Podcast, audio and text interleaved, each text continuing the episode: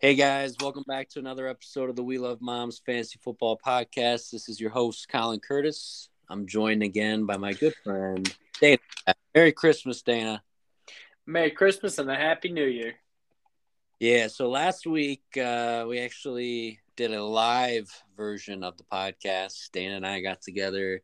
My wife was very nice enough to make us dinner, and we decided to live stream it on the Anchor app uh, in, in the basement and after about an hour and 45 minutes, we looked down at the phone and realized um, it's not recording.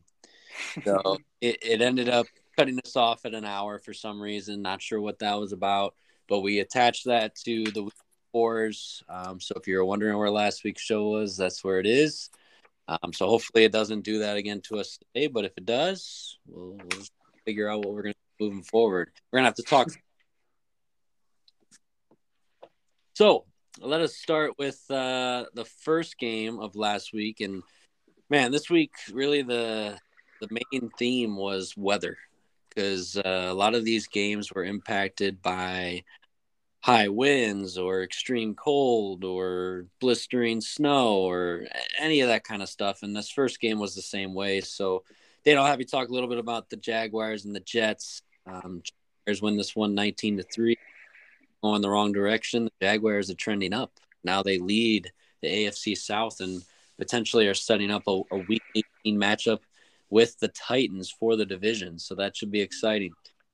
Talk a little bit about Trevor Lawrence. I know you had a personal dilemma about should you start Trevor Lawrence in this game, and you decided against it. Talk about how that panned out for you. Travis Etienne, high carry, and has really emerged as kind of one of these premium tight ends. Um, so talk a little bit about that Jaguars offense, and then on the reverse, the Jets and the benching of Zach Wilson. Uh, can you trust any of these Jets uh, weapons moving forward? yeah, so um, I'll, I'll start with the Jets side of things. And you know, when Mike Davis was out there, or Mike White, I'm sorry, not Mike Davis. Um, when Mike White was out there, honestly, you had a lot of production from people like Garrett Wilson and even Tyler Conklin caught a lot of passes. So I think going forward, um, you know, of course, this is the for most, if not all leagues, this this week coming up is the championship game. So you know, if you are in the championship, congratulations to those who made it. Um, with, with Mike White coming out playing this week against the Seahawks, um, you're not really afraid of that matchup whatsoever. I, I, I honestly, if you have if you have someone like a Garrett Wilson, I think you're really confident with this with this matchup. Um, the one thing that the downside from the Jets that I would be considering is you know Zonovan Knight, who really emerged himself for the past few weeks. This week he really didn't really didn't make anything you know productive wise. Six carries for negative two yards, and he caught one catch for 15 yards. And if you started him, that is not good fantasy production that you're expecting out of him. Um, so, you know, if you're in dire need of a running back uh, in the championship, I, I don't think you should be um, because if you made it this far, it was probably on the likes of whoever you had on your roster. So, you know, you're probably not looking to pick somebody up or you probably don't have him in your, in your, your roster. So I'm not going to go that far. But if you're in the championship and you do have um, Garrett Wilson, I think that you're pretty confident going forward with uh, Mike White against this um, Seattle Seahawks defense. So I'm going to switch turns a little bit here, and I'm going to talk about uh, Jacksonville. and as Colin mentioned, a dilemma. Um, you know, and I I picked up Trevor Lawrence off the waiver wire a few weeks back, and um, I had Kyler Murray. So you know, he went down in the first play or the first two plays of the game a few weeks ago, and, you know, me trying to make a playoff push, I was in a real dilemma because I no longer had that safety blanket of being able to just put uh, Kyler Murray out there. So I had a, a, decision to make between Trevor Lawrence and Jared Goff. And I, I reached out to a few of my buddies, including Colin. Um, and, you know, Colin started with, hey, you know, I would start Trevor Lawrence. And that's where my head was at. You know, and we got a little bit closer to game time and the weather changed a little bit. And, you know, Colin reached out and said, hey, I think I would start Jared Goff over Trevor Lawrence. And, you know, I put a lot more thought into it. And I, I kind of felt the same way. Um, you know, w- when I was asking for, you know, who would you start when I when I reached out to you, Colin, as you know, kind of looking for, you know, kind of like what what what a lot of people do, just kind of looking for assurance on what your initial thought was. And my initial thought was Trevor Lawrence. So when you you know you backed me up on that, and I was thinking like, okay, you know, like hey, I I have some reinforcement, you know, whatever. And then, you know, I, I listened to a little bit more podcasts and I, I read more into it. And I was like, this game is going to be kind of playing at MetLife Stadium. So I was like, oh, man, you know, I was, I was teetering. And then, you know, you reach out, you said, hey, Jared Goff.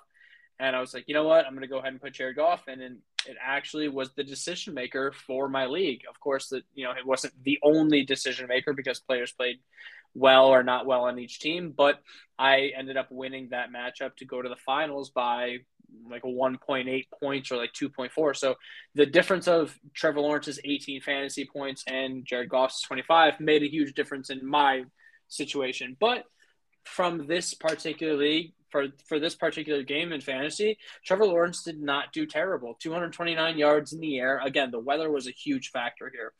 But he had seven carries for 51 yards and a touchdown, which got you most of his points, 11 of his 18 points. So you were really happy about that. And Travis Etienne, as I talk all the time, volume 22 carries, 83 yards, had three carries, 29 yards. Um, you know, so going forward, you know, this week, especially against Houston, who gives up a lot of rushing yards, um, I think you're really confident if you're in the finals with Travis Etienne. And honestly, if you have Trevor Lawrence this week, against Houston. It doesn't look like a good matchup on on paper because if you look at fantasy on ESPN, it says that they're like the fifth ranked defense for this because a lot of teams are just running over them because they're just ahead by so much for these past few weeks.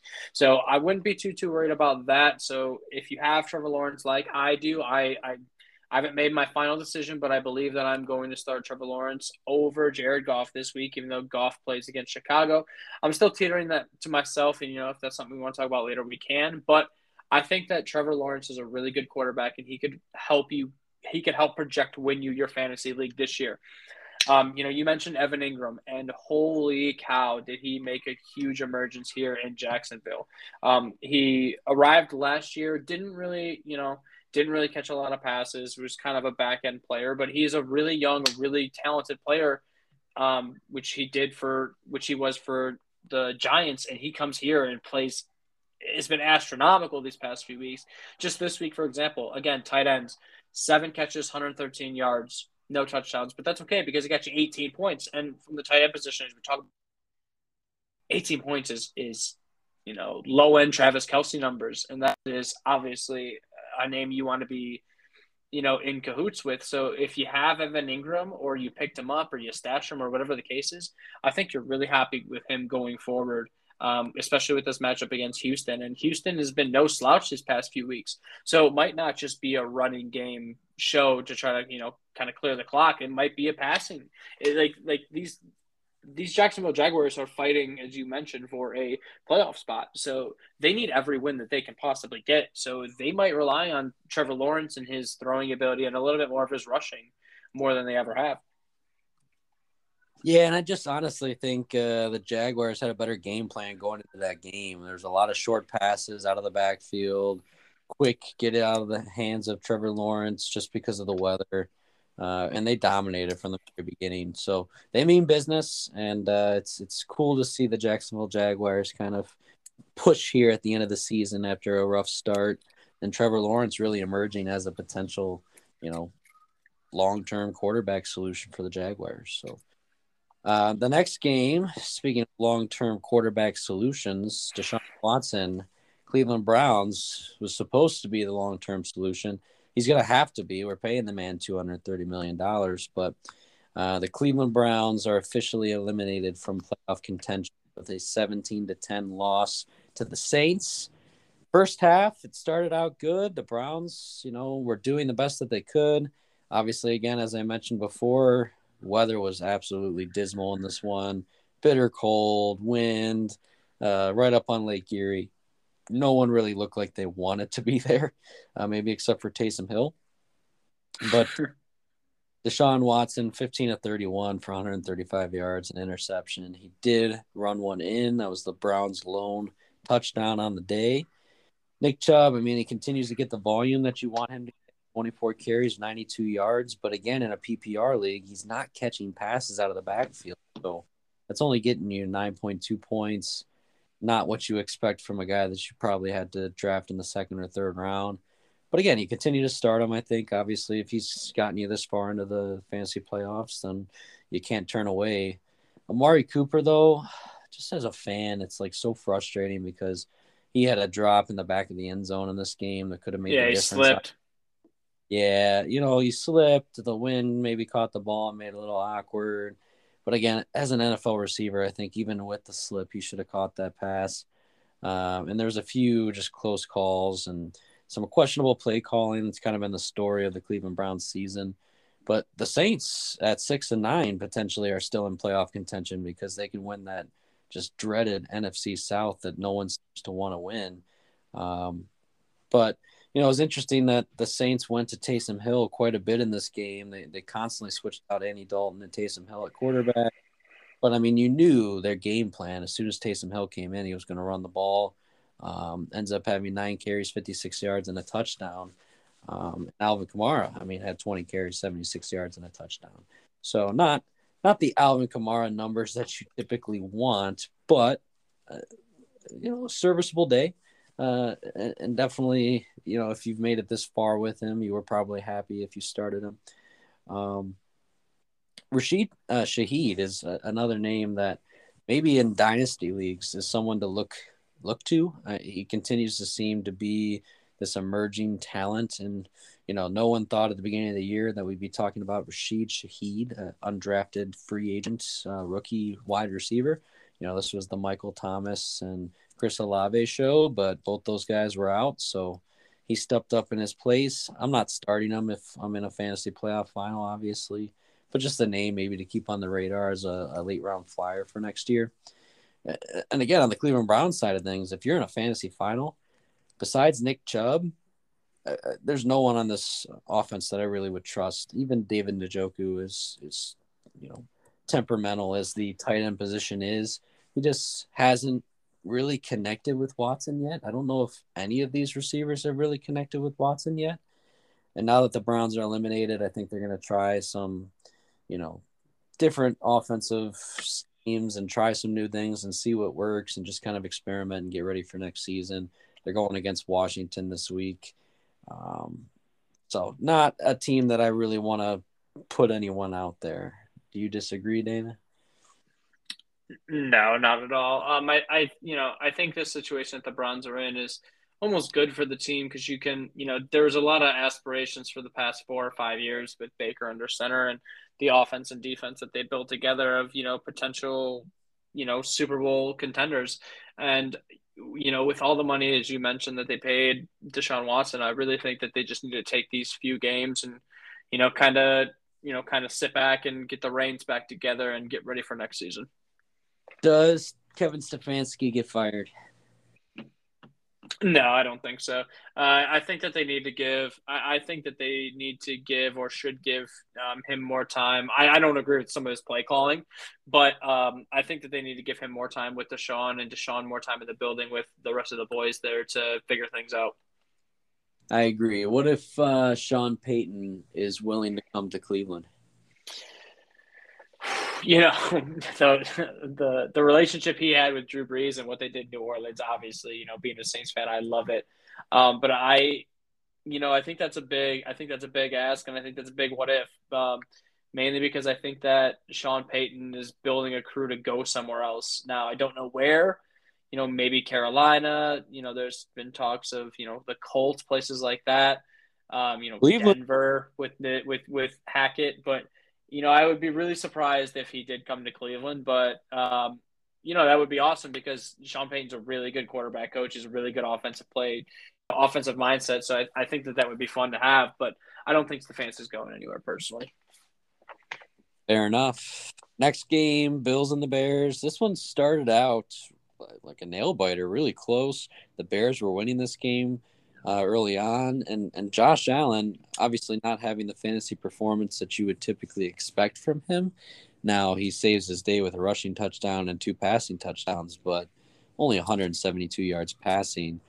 Um, Bills are now 12 and three. They've pretty they've locked up the AFC East. They've won that. Um, they're probably still pushing for that first seed against the Chiefs. Um, what are your thoughts about starting Bills and fantasy playoff finals. Devin Singletary had a big day. Can you trust him? Then on the Bears side of things, Justin Fields, if he is healthy enough to play, he didn't have a great game in this one. It looked like he was playing slightly hurt, perhaps. Um, is there anyone on the Bears, David Montgomery, Justin Fields, that you feel comfortable starting uh, in a fantasy playoff final? Yeah, so Chicago's got Detroit this week, and Detroit is this year historically one of the worst defenses in all of the NFL history. So, you know, that they do have that going for them. Um, you know, I want to believe that just based on Justin Fields' performance besides this week against the Bills that it was an anomaly, and you know I want to believe that he's that going forward he's going to be good for you. Now his performance this week, from a fantasy perspective, was not good. Um, you know, so if you made it this far, maybe you benched Justin Fields or you had a really good team built around him and he wasn't your, you know, he, he didn't produce for you. Um, but this week against Detroit, I think that you're, you know, if he is your quarterback, he's probably going to be listed on most sites as one of the top three, top five quarterbacks um, because of his rushing ability. So I think that if you have him, you're rolling him out there. Same thing with David Montgomery. He's getting the carries, 15 carries, 16 carries, I'm sorry, 62 yards. So you obviously don't like the, you know, the yardage he got, but you, you're happy with the volume because he was the one that carried the ball the most. Um, besides Justin Fields having seven and even Khalil only had six. Um, other than that, you know, I'm really, I don't think that I'm really confident starting anybody else in this lineup. Uh, Cole Kmet got five catches for 27 yards, but honestly, I think two or three of them were honestly in garbage time from Nathan Peterman, the backup from Chicago. I believe Cole Kmet on the last drive or two caught two or three of his passes for, you know, average. The stat line looks decent, finishing with 7.7 fantasy points, but – I think there's better options from the tight end position there, even though they are playing against Detroit. You know, those are kind of always things that are toss ups because you look at the matchup and you see Detroit being listed as one of the worst defenses, and Justin Fields, you know, being able to run, throwing decently, maybe some checkdowns to David Montgomery, and maybe some quick short passes to Cole Kmet, but you just haven't seen it. And Cole Kmet, other than having two multi touchdown games really hasn't been super effective. So um, that's why I believe honestly he's going to remain on my bench. But of course, it's you know it's only Wednesday, so that thing that could change. Um, going from the Buffalo Bills side and this backfield that we've talked about for a few weeks is just really it's really hard to figure out. Um, obviously, you're starting Josh Allen. He's going to be rated as the number one, number two quarterback. So there's really not much to talk about there. You know, they played in at Soldier Field. Um, it wasn't that great of weather. You know, it was a little bit chilly as it was up here in Cleveland. So, um, you know, we can we can list some of that as you know part of the weather, but you know, Devin Singletary, 12 carries, 106 yards and a touchdown, and on any other on any other day, that's awesome you know, you're really happy with that. He had two catches for 19 yards, but James Cook is not taking this backfield lightly. He's he's getting more carries. He's getting a lot of the receptions out of the backfield. He only had one for one reception and two targets this week, um, but it looks like a real backfield by committee. And honestly, you know, we talk about touchdown dependent running backs, and Ezekiel Elliott is the prime example. You know, honestly, uh, the Bears defense isn't that great. They, you know, they traded away Roquan Smith, so they they don't have like a defense that you're scared of. And the fact that you know 17 Singletary, excuse me, had 12 carries for 106, you're obviously happy with that. But going forward, you know, especially in the playoffs, I don't know if I would put my trust into him because he could put up another dud where James Cook goes for 15 carries, 100 yards, and two touchdowns, and Devin Singletary, Devin Singletary could be left in the back. So, um, you know, if you have him, you're probably starting him unless you maybe have somebody else of, of value. But um, me personally, this is a backfield that I would want to stay away from from a championship perspective. Now, in a dynasty, I'd be really happy with James Cook and keeping him because obviously it looks like this might be a changing of the guard next year of, of you know, the same kind of roles as Tony Pollard and, and Zeke. James Cook looks really good. He looks explosive. He's because he's young, and Devin Singletary looks like the Ezekiel Elliott. Um, you know, so I would want to stay away from the backfield personally, but I understand if that's where you you have to go. Uh, Colin, is there anything that you disagree on uh, with that, or anything you want to add? Yeah, on the Buffalo side of things, uh, a name that I would be starting, setting, and forgetting is Dawson Knox. I think uh, over the yeah, last two weeks in a row. Yeah, I think it might even be three now that he has a touchdown in all those games. Again, he's very touchdown dependent, but what tight end isn't? And I, I think finally he's starting to connect with Josh Allen.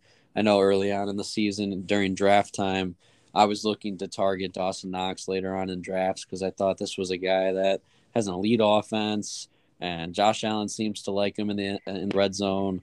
Uh, he finally starts to uh, produce here touchdown wise for you. And of course, we talk about Gabe Davis being this like streaky, you know, touchdown dependent, big play dependent, and then you know he goes out, he leads the team in targets. Now again, it's a windy day, so they didn't throw a whole ton, but um, he does have a touchdown in this one. Again, I don't feel brave enough to start him. Um, really, the only wide receiver I feel comfortable with is Stefon Diggs, but he didn't have a great day. He only had two targets in this entire game, and uh, you know that's not going to sit well with Stefon Diggs. He's a target. He wants the ball. So, but in terms of the backfield, it, this is just an NFL trend that we talk about every single week. It's like the good teams, they always have two backs, and and they find a way to split the carries, which is not fantasy friendly. So it's it's really hard to figure out do I start Devin Singletary? Do I start James Cook? It's it's not like a Tony Pollard and Ezekiel Elliott type situation where they both can produce for you. It's it seems like most weeks it's one or the other. This week it was both, and and I think was game scripts. It was the weather. It was we're gonna give these guys lots of carries. Um, but man, if I'm in the fantasy finals and I have to decide should I start Devin Singletary, goodness gracious, I, I I'll send prayers your way because I don't know if I would feel comfortable starting Devin Singletary or James Cook in a fantasy playoff final. But yeah, Josh Allen has really had a weird year, um, but they're winning games, and really that's all they care about. They don't care about us talking about fantasy sports on anchors. So um, they just care about winning games, and they're finding ways to win games. Just like Absolutely. The, Absolutely. And, you know, just, just before you move on, you know, and I, you know, I apologize. I didn't talk about the receivers, but like Stefon Diggs, you know, the, the few catches, like he's been very underwhelming this past few weeks, but yeah, uh, where you drafted him in the first or second round, you're, there's, there's no way you're sitting him. Like you're not putting him on your bench. There's absolutely no way. So, you know, I kind of looked over him because even with these few games, just like Davante Adams did not have a, a good game these past few weeks, but like, these are these are top name guys that you're not sitting. So it's it, you know, it, it sucks to see that. And if that's the reason why you didn't make it to the finals, you know, again, just like I mentioned, Justin Fields did not have a great game. Like, it's really unfortunate, but it, it doesn't matter. Like, you're still playing these guys regardless. Yeah, there's a long list of guys that really put up some dud performances this week that may have cost you your semifinal. And uh, I'm one to talk. I was in two semifinals this week, and one and I lost one and I lost one because there were several dud performances that we'll talk about along the way. But um, that's that's the nature of the beast, which is why I always like two week matchups. Um, you know, a lot of leagues only do a one week matchup uh, for the playoffs, and you know, I don't think that shows your team's full potential because you could have one of those dud weeks or whether you know can really screw with one of your your weeks or an injury or something like that. So that's just me stepping up on my soapbox. But the next game, another team that knows how to find ways to win, seems like it's a different recipe every single week. That's the Kansas City Chiefs. Uh, they win 24 to 10 against the Seattle Seahawks, who kind of like the Jets have kind of fallen off. They're they're they're losing games now. They started the season really hot, but I mean, you're playing the Kansas City Chiefs. It's a difficult game. It was at Arrowhead. I mean, it's a, a tough tough game. But uh, Patrick Mahomes, 16 at 28. Again, not the most efficient numbers, uh, not what you typically expect from Patrick Mahomes. But again, it's a cold, windy day in the middle of Kansas City. So, um, but the two touchdowns really saved your day. Um, and Travis Kelce picked it back up. He had a kind of a weak performance last week. Uh, six receptions, 113 yards. That's kind of more of what you expect from Travis Kelce. on the Seattle side of things, um, I mean, Geno Smith, 25 of 40, 215 yards, and a touchdown. Um, a lot of that going to DK Metcalf on nine targets. Um, so you like to see that. However, uh, moving forward, Tyler Lockett back in the lineup starting next week. So those of you that have been kind of relying on high target volumes for DK might need to consider you know that might be a tougher decision this week if you want to start DK or not, in my opinion.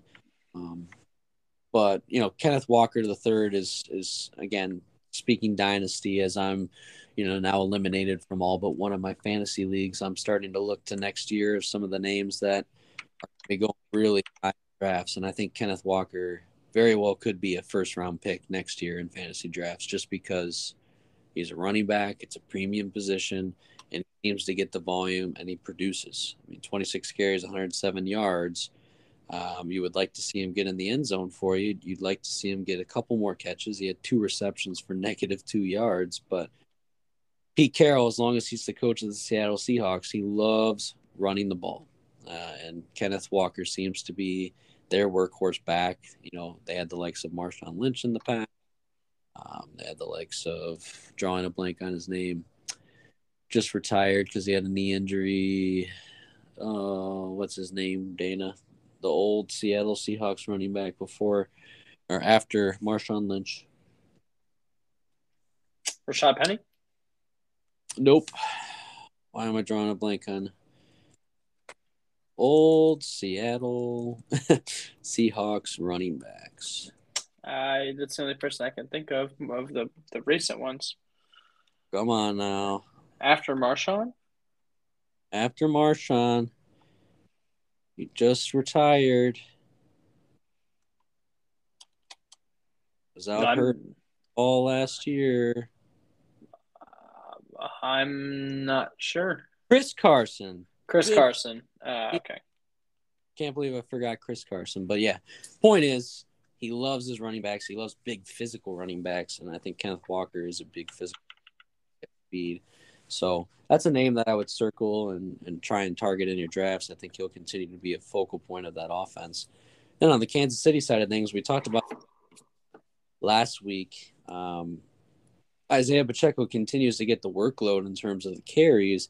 It was Jerick McKinnon who really uh, stepped up in a passing uh, role in terms of coming out of the backfield. He only had three receptions, but he did save his day with a touchdown it's risky. It's like I'm in a fantasy final and I have Jerick McKinnon as one of my potential running backs that I could start. And I don't know. I didn't like this performance from him, and it kind of scared me a little bit. And I'm not sure if I'm going to start him again over the likes of like a Cam Akers, who had a really good week this week. So we'll make that decision later on in the show. But uh, right now, the only people I feel really comfortable starting in Kansas City are Patrick Mahomes and Travis Kelce, and I think that continues to be the trend.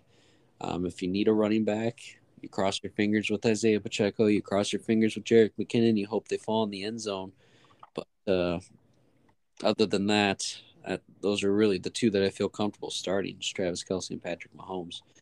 Do you disagree? Is there any of these wide receivers that you feel comfortable enough starting? I mean, Juju Smith-Schuster only had four targets in this game.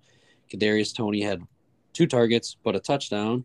Uh, Marquez Valdes-Scantling had two targets and no receptions. I mean, these are the typical names that people were starting in this wide receiving core. Uh, yeah, I'm, I'm with you 100%. And, you know, I was looking at those names and just thinking about what Mahomes said. And he even said at the beginning of the year, like, hey, fantasy owners, I'm sorry, but I don't know who the ball is going to go to. You know, he's like, it could be essentially, it could be a different wide receiver each week. And that's kind of what we've seen. Um, the only consistent person on that offense catching the passes is Travis Kelce, and that's the only person I would consider, you know, that I would want to start for my fantasy championship. Um, if you play DFS, daily fantasy sports, um, like in FanDuel or DraftKings, and you want to take a shot at like a Juju Smith-Schuster, you know, because he's typically a little bit cheaper on your draft board, like that's something I'm okay with, but if I'm going into the finals, that's I need stability, and that's not where I'm looking. Yeah, and just as I mentioned, uh, I just saw a report here on the side of uh, ESPN. Seahawks uh, Tyler Lockett looked great in his walkthrough today and will return on Sunday. So, um, you know, those of you that were relying on the heavy target dosage to DK Metcalf, you might have to think twice if you have another option on the bench. But you know, I like DK Metcalf. I think you continue to start him. I'm just saying now Tyler Lockett will be back. There'll be a little bit more competition for targets there. Yeah, I'm I'm you know, I'm happy starting either of them in the wide receiver in my wide receiver two or flex. Um, do you disagree on that? No, I mean it really depends, like you always say, like on your build and and who you have on your on your bench. But I like guys that get a heavy target dose, and you know when those two are both playing, it it seems like one takes over, and you never know who that one's. For sure, but if you like, if you were in the championship or you know whatever, if you had either one of them as your wide receiver too, you know me personally, like I'm I'm I'm fairly confident that that you know, either one of some kind of volume, some kind of yardage. Um, so you know, I'm I if if Lockett's healthy, I'm starting him. Um, and I'm st- I think I'm starting DK Metcalf regardless, unless you have really good wide receivers. Fair enough. The next game, the Minnesota Vikings squeaking out another close one. This is kind of their MO. This is what they're known for. Uh, they win 27 24 at home against the Giants. Uh, Justin Jefferson had another big day. Obviously, you're starting him. In my opinion, Dana, I think he's the number one pick in, in fantasy drafts next year. Uh, I think he goes over the likes of um, McCaffrey or, you know, a Jonathan Taylor or someone like that, right? I, I think he's got to be the number one overall consensus pick. So I want to hear your thoughts on that. And then on the Giants side of things, I ended up starting Daniel Jones in one of my leagues where Jalen Hurts went down hurt this week. Um, and, you know, serviceable day, 334 yards, a touchdown. Do you trust Daniel Jones if you're in a similar predicament? If Hurts again does not play this week, um, would you trust starting him in the fantasy championship if he got you there? Uh, and then Saquon Barkley, again, 14 carries, 84 yards. You like to see that, and then he fell in the end zone, so that also helps. Um, so, thoughts on this Giants offense as they are fighting for their fantasy future or their playoff future? um, and, and we're hoping for fantasy sake that their playoff push helps us. And then on the Minnesota side of things, any notes besides obviously Justin Jefferson just being a stud? so I'll start with the Giants because I think that'll be a little bit quicker. Um, you know, if you have Daniel Jones, um, he gave you a serviceable week. Um, but you know, Gardner Minshew honestly did not do bad as the the fill in for um, Jalen Hurts. He finished the week as quarterback six, if I'm not mistaken. It was either quarterback six or quarterback eight for the week. And you know, with him just filling in for that Eagles, that Eagle that Eagles offense, um, you know, it was that bad, especially against you know the likes of Dallas. Um, so just from a pure offensive standpoint, I would consider. You know, if you have Daniel Jones and Gardner Minshew's available, I would consider them too, depending on matchups this week. Um, but what Daniel Jones did this week is essentially what he's going to do for you. Um, with in, in regards to maybe getting another, maybe getting a touchdown, a little bit more yardage. Um, but from from the Giants' perspective, this is the kind of game that you wanted from Saquon. This is the kind of game that Saquon Barkley can show you that he can give. 14 carries, 84 yards, touchdown on the ground, perfect. In a PPR league, eight catches, only for 49 yards. That's eight fantasy points plus 4.9 for the the the yardage. So like from an offensive perspective, like this is exactly what you're looking for from Saquon. And you know, we've talked about it and Isaiah Hodgins has really emerged as a decent receiver for the Giants. Um, you know, this week he had eight catches for 89 yards and a touchdown. Last week he had four for 37. The week before, four for 38 and a touchdown. So, other than last week against Washington, he's had a touchdown in three out of four games, and you know that's pretty impressive. So, um, not somebody I'm starting in the fantasy championship, obviously, because I'm a little bit more um, conservative when it comes to that, because this is not the time to be taking chances and doing things like that. But um, Richie James has been pretty consistent, eight catches, 90 yards. So, you know, 17 fantasy points out of your receiver, especially from the Giants, is, is not bad. Um, again, not guys that I'm going out and getting and starting uh, unless you know Saquon Barkley, of course, I would. Um, but from receiving end, I don't think I want any part of them in the fantasy championship. Um, and going to the uh, Minnesota side, um, this offense just amazes me every week because they can go from you know polar opposites of not being able to put up any points to something like this where they win off a 60 something yard uh, Greg Joseph field goal and you know, Justin Jefferson, 12 catches, 133 yards and a touchdown. He's an easy lock. TJ Hockenson coming over from um, Detroit, now coming to this team, 13 catches, 109 yards and, and two touchdowns. Like from a tight end perspective, just this game alone may have won you your league if the rest of your team did decent or may have pushed you to the next round. Um, you know, those are two guys that I'm obviously starting um, week in, week out. Dalvin has not been the same Dalvin Cook that you are, you know, expecting and from where you drafted him 14 carries, 64 yards. He's getting the most carries on the team, which is obviously what you're looking for the bulk of the carries, but he's just not being super effective. And only having three catches for 13 yards in a PPR league, it looks nice and it helps his, his stats a little bit. But, you know, him finishing with, you know, 11 points is not what you want, is not what you need from Dalvin to push you into the championship or to win a championship. So you're kind of hoping that this week he, he he rights the ship for the final week of, of most fantasy teams and and really pushes you to your championship. Um, you know, your question and you know Justin Jefferson being picked first overall. Um, I, can't. I I would definitely not argue against you on that because I think that that's a very valid that's a very valid pick. The the things that he's done in his rookie year, last year, this year is just absolutely in, incredible. Like He's had very few dud games and a lot of stud games. But I still think that at the end of the day, in a PPR league, I, I still believe that people are still going to lean toward Christian McCaffrey being the number one. And, you know, I think that that's arguable with whoever, you know, would whoever would want to argue that. But if you had the first overall pick and you took Justin Jefferson next year, I personally wouldn't fault you for it. If you took Christian McCaffrey number one, I also would not fault you for it. I think both of those players are potential league winners and are going to push you really far into your playoffs. Like just imagine, like I'm thinking about it now. I took I had the third round I had the third overall pick in in a league and I had Justin Jefferson last year who did me exceptionally well, but I just wanted to change things up. So this year I took Cooper Kupp, And because he was an absolute fantasy stud on PPR of catching passes and, and receiving yards. Um, but, you know, he went to IR, he got hurt. Uh, Matt Stafford didn't play too well this year. So obviously, you know, in hindsight, I wish I would have picked Justin Jefferson. But that just goes to show you that the consistency of Justin Jefferson being out there on the field and being healthy and being able to catch passes is, you know, almost something more is, is almost something that's worth more than anything else you might consider.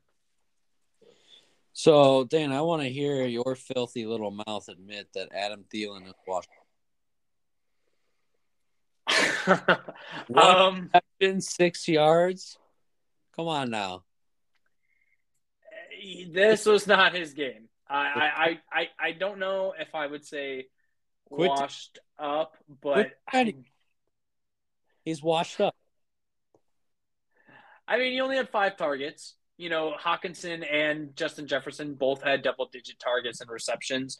So it's it, it's kind of hard to say he's washed up, but he's you know, not somebody that I would be targeting whatsoever at all in any of my leagues at any point in time.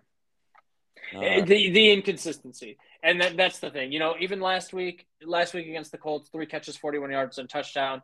That's still only ten point one fantasy points. Like, that's not somebody you're putting into your lineup so like from a from a fantasy perspective, definitely like I'd rather almost I'd almost rather have KJ Osborn, but from a you know from a NFL standpoint, I think he's a decent enough number two wide receiver for your team.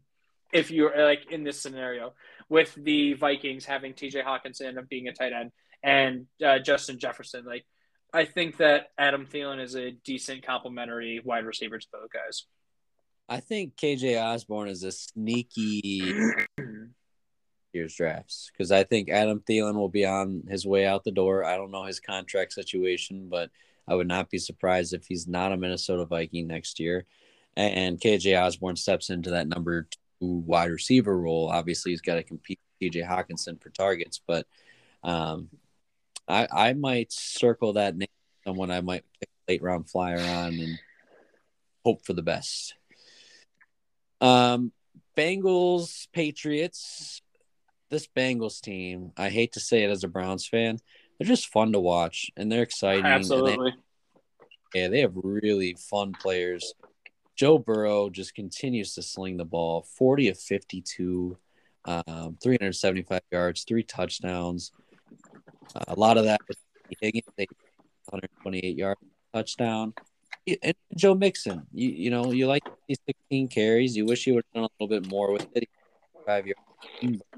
There's a lot of people in this offense that you very well might be in the fantasy uh, final because of it. And I, you know, talking about our league, obviously Elijah starts Joe Burrow, he starts T Higgins, so he's got two of these guys on his team um, that have gotten him this far. And you know, this this team is going to be really good for years to come. I mean, Ja'Marr Chase had 11 targets in this game, eight receptions and 79 yards. So, uh, interestingly enough, this guy Trenton Irwin, who's got a nice long blonde flow, has uh, caught three touchdown passes in the last two weeks. So, uh, not a new one that you're picking up, or uh, but DFS, as as Dana said, is he's hot right now, and it seems like people are having to focus so much on Higgins and Ja'Marr Chase that they're leaving the guy wide open. So um, maybe you want to toss him out there in a DFS lineup, but I mean, you're starting Joe Burrow, you're starting Joe Mixon, you're starting T Higgins, you're starting Ja'Marr. I think that's pretty simple. Going over the Patriots side of things, I don't know if Mac Jones is going to be the quarterback of the New England Patriots next year. Uh, I think that experiment while his numbers were stable, 21 of 33, uh, 240 yards, two touchdowns, he just doesn't look like an NFL quarterback. Uh, just kind of looks a little lackluster to me. Uh, he, he showed some promise last year, so maybe I'm giving up on him a little too fast. But your boy, Dana, Rhamondre Stevenson, did not have a very good game. Seems as if maybe he's not playing fully healthy. I mean, this time of year, no one is. But uh, 13 carries for 30 yards, that could have lost you your fantasy semifinal. I mean, uh, this is one of those players that had a fantasy. And then you look at the again, it's this Kendrick Bourne, Meyers, no one that I feel comfortable starting in a fantasy playoff. So, um, yes, they both had six receptions. Yes, they both had a touchdown, but really the only person in this New England team that I feel comfortable starting is Rhamondre Stevenson. I think he'll he'll bounce back. Um, I don't know if he'll have the same kind of performance he had last week, but I think he's gotten you this far. Everyone's allowed to have a bad game now and then. Uh, I think Rhamondre Stevenson, I'd feel comfortable starting uh, moving forward. Any other notes there, Dana? Um, no, I, I mean, I, I, definitely agree with you on both sides of the ball. Um, you know, it's, it's nice seeing, you know, as if you're a Joe Mixon owner, it's nice seeing Samaje Perine only get four carries. Now, who knows if this was by design or by, you know, by game script, by game script or by design. Um, but for a, from a Joe Mixon standpoint, you know, you're happy to see that. Um, you know, the only thing that I ask about is, and you know, is is the Patriots defense you know, we're we're talking about championships, and you know the Patriots defense in fantasy is by a, a points per game fantasy wise is rated the number one defense currently. So at their past matchups, they had the Bills, they had the Bengals, and now this week they have Miami. It, it's hard to have wanted to have started them either of these weeks, but they've gotten you I believe, uh, 12 and 11 fantasy points respectively in the past two games. So, like from a defense, you know, looking at this being 22 to 18, now I know they got to pick, you know, a fumble. I think it was a fumble recovery for a touchdown, so that helped their fantasy day a lot. Um, but with with Tua being officially rolled out and Teddy Bridgewater being the quarterback, you know, I let me I want to ask you, do you think that the New England Patriots defense moves up in the defensive standings for week 17 for the championship? Yeah, so you got to be careful about that. I don't think Teddy Bridgewater is a slouch. I really don't. And I think he's got two elite wide receivers that he's going to try and get the ball to. And Miami's still pushing for a playoff spot. So, you know, Tua is out this week, it sounds like. Um, it's not official but it sounds like he's going to be out. Um, and I, I, think Teddy Bridgewater is a serviceable backup quarterback. For me, it's I would go to the waiver wire and I would look to matchups. That's just me personally, um, and, and, just see who are the Atlanta Falcons playing? Like I, I think that's a really bad offense that may, you know, do pretty well again. Um, or Houston, Houston plays against Jacksonville this week. Okay, so um, you know, or the Denver Broncos, like who are they playing against? Because their offense is is just terrible. But um, you know, Patriots, maybe if they've gotten you this far, you trust them. Uh, it seems like they're pretty good at forcing turnovers. So uh, maybe Teddy Bridgewater throws a few interceptions. Maybe you get a fumble recovery, something like that. Is that game at Gillette Stadium? Is that in Boston? Um, I am not hundred percent sure. Let me tell you. Um, they are in Gillette Stadium, yes. Yeah, so weather might play a factor. You know, it's supposed to be kind of windy and wet this weekend. So, um, you know, who knows? But yeah, Patriots, if they've gotten you this far, I don't blame you for wanting to stick with them. I think they're they force a lot of turnovers and they're well coached. So, and that's really what you want at this time in the year. And they're still fighting for fantasy fantasy goodness i keep saying fantasy but they're fighting for actual playoff hopes so um, might not be a bad call. Yeah. So um, the latest news as of 12 hours ago on Tua is that he was officially diagnosed with a concussion. So I would be extremely surprised if he plays this week against um, New England.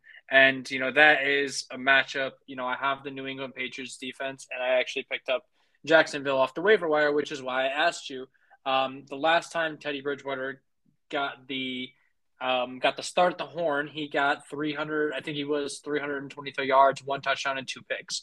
So that is something, you know, is, is, is going to be a hard decision to make because New England, time and time again, on the defensive perspective, has given you decent fantasy points, at least enough to be number one. So even with the matchups, it's kind of hard to, you know, to, to, to sit them with them performing. You know, if you get 10 points out of a defense, that's a pretty damn good day. Yep.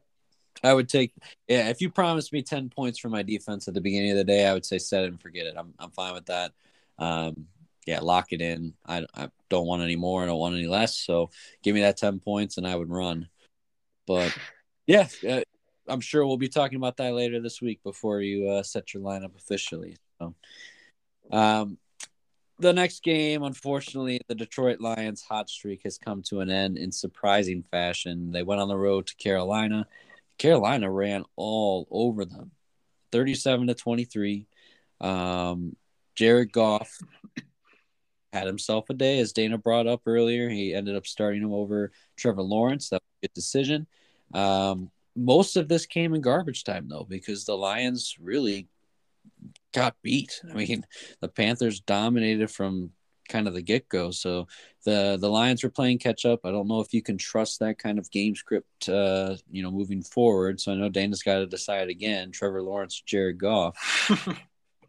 I don't know if you can trust that kind of game script, but he was the number one pick for a reason. Um, you know, he this guy can sling it, and I think the Rams may have gave, given up on him a little too soon. It obviously worked out for them uh, in the short term. They had a terrible year this year, but to win a Super Bowl with you know Stafford, I, I don't think they regret that trade whatsoever.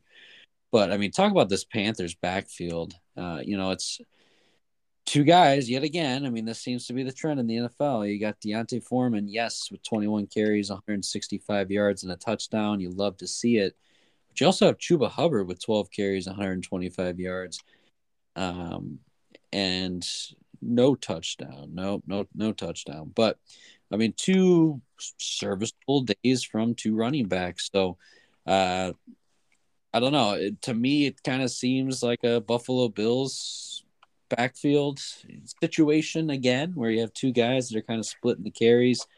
Um, does seem like D'Onta Foreman is the lead back, but um, you know, imagine if Chuba Hubbard had given half those carries to D'Onta Foreman and he has, you know, 30 carries or so. You know, you would much rather see just one guy kind of dominating, but I think you can trust starting D'Onta Foreman in a fantasy playoff final if if you've made it that far with him.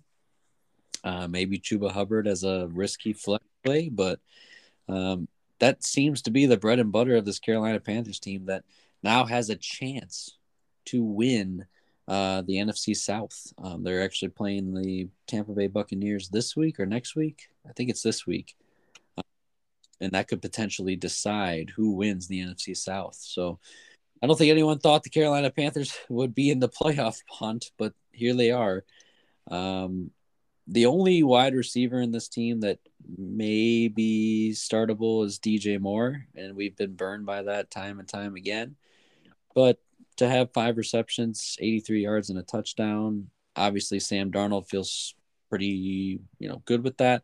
I heard on another fantasy podcast that uh, he's getting 25% target share with Sam Darnold uh, throwing the ball. So anytime you can get a wide receiver out there that's getting the ball thrown to him one out of every four times, you start him. I, I mean, I think he's a wide receiver too, if not a flex. Um, over to the Detroit Lions side of things, I wouldn't panic. I mean, I think this is still a dominant offense. Um, the rushing though, like D'Andre Swift, I'm so glad I traded him away because he's just a massive out. Uh, only have four carries and 12 yards. Like, and then Jamaal Williams again, without that touchdown, seven carries, 11 yards. I mean, the leading rusher for the Detroit Lions was Jared Goff. So that just kind of they're they weren't able to run in this game because they were getting their butts kicked most of the game, so they had to play catch up. Um, and a lot of those targets continue to go to Amon-Ra St. Brown. I think he is a wide receiver one. I think he's legit, and I think uh, moving forward, he's going to be a you know a third round, fourth round pick in, in drafts next year. Where you know this is a guy that people are targeting as a receiver or two high end one. So, but really, the story of the game, and I want to ask you, Dana, is uh, Shane Zylstra. I think that's how you say it. Um, as you mentioned, uh, TJ Hockenson was traded to the Minnesota Vikings. Shane Zylstra stepped in and is now the new tight end for the De- Detroit Lions. Um, he had five receptions, 26 yards, so big whoop, but he had three touchdowns. Um, huge day for him. At the tight end position, is this someone that you think uh, you can start, or is this like a one week fluke? um, you know, um, all my answers to all the questions are, you know, that you asked and that we talk about are going to all be in regards to the fantasy to a fantasy football championship, right? So because we're at that point in the year where like, you know, maybe if you saw this performance in week four or week five, you know, you might pick them up, put them on your bench, and see what happens. But this late in the year, when this is probably your last week, if not your second last week, like people that you're going to, in my opinion, throw out there and just hope, right? So even with TJ Hockenson gone last week against the Jets, one target. Two weeks ago against Minnesota, two targets. Three weeks ago against Jacksonville, one target. Like he just so happened to have a nice game this week. So if, if you took a if you took a dig at him randomly in fantasy in DFS, like obviously you were super happy, but you know, even at the tight end position, that's not somebody that I would go ahead and target. I would honestly look at more of a, you know, Evan Engram's probably not out there, so I can't say him, but maybe even like a Cole Kmet, like I would take him. Um, a David. Hayden Hurst coming off of, you know, injury from Cincinnati was fairly targeted. Like I would consider him. Like if Darren Waller was dropped, like I would maybe even consider him, even with Jarrett Stidham against San Fran. Like I just think that there's so many other people who have the potential to be more consistent than this one huge performance. Would you start him or David Njoku? I think that I would take my chances with David Njoku just because he's been more proven. Um, you know, these past few weeks have not been great with Deshaun underneath the the the horn there, taking the snaps, but um, throughout the year, even under Jacoby, and he's he's getting targets under Jacoby. He was fantastic. Like, Njoku's a really good player. So like, just this one-off performance, I don't think that I would go run and grab him off waivers and toss him in over Njoku. Yeah, I think he's maybe a name to to look at in your drafts next year as like a late round. Absolutely.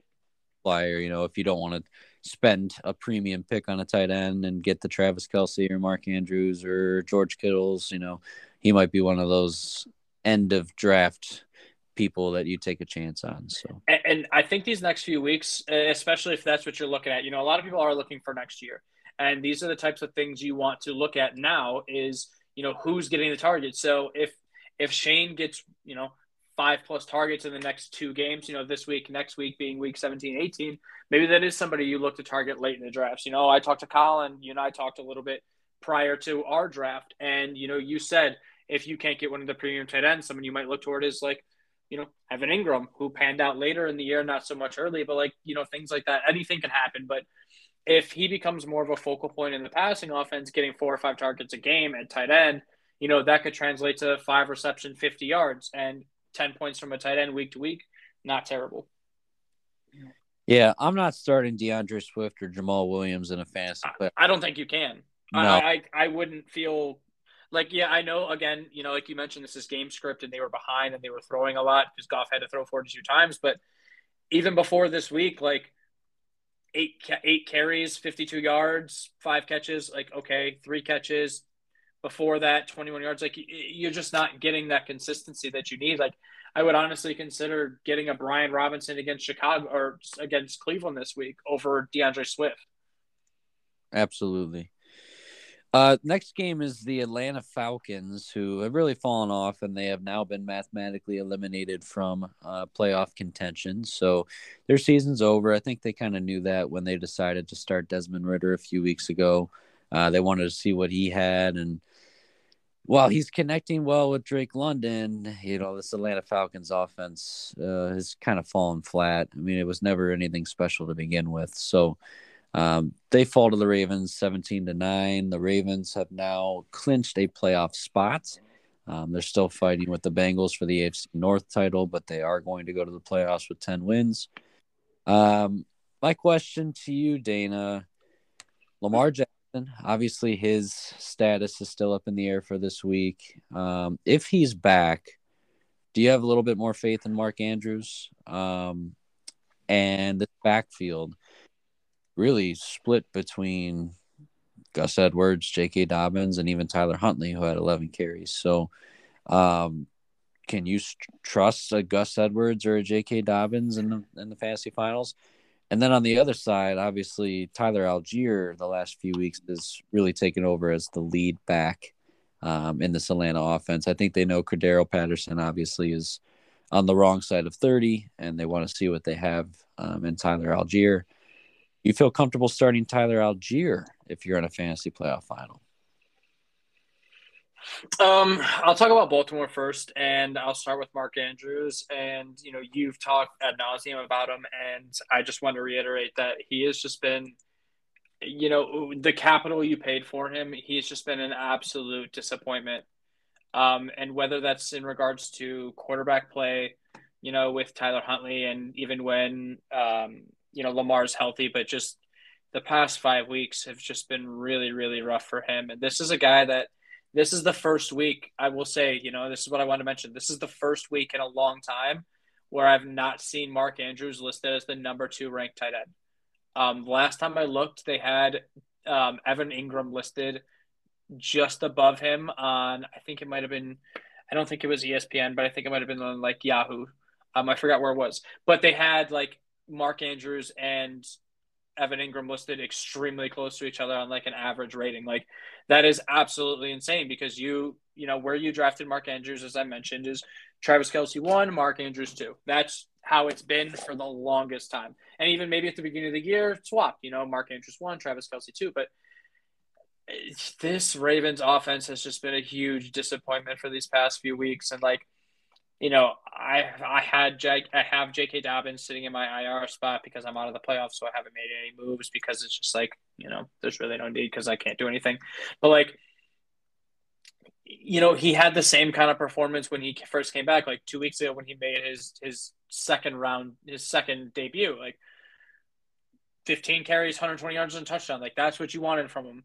Last, not this past week against Atlanta, but against the the Browns, 125 yards, like 12.5 fantasy points you know, one catch, but whatever, like you're happy with that. But like this week, 59 yards and get 12 carries and splitting with Gus Edwards. Like I just think that that's how this backfield is going to be. So um, I'm really not confident going forward with this offense if Tyler Huntley is still under center. Now, if Lamar comes back, I'm probably starting Lamar if he's like, you know, says he's fully healthy or he can play.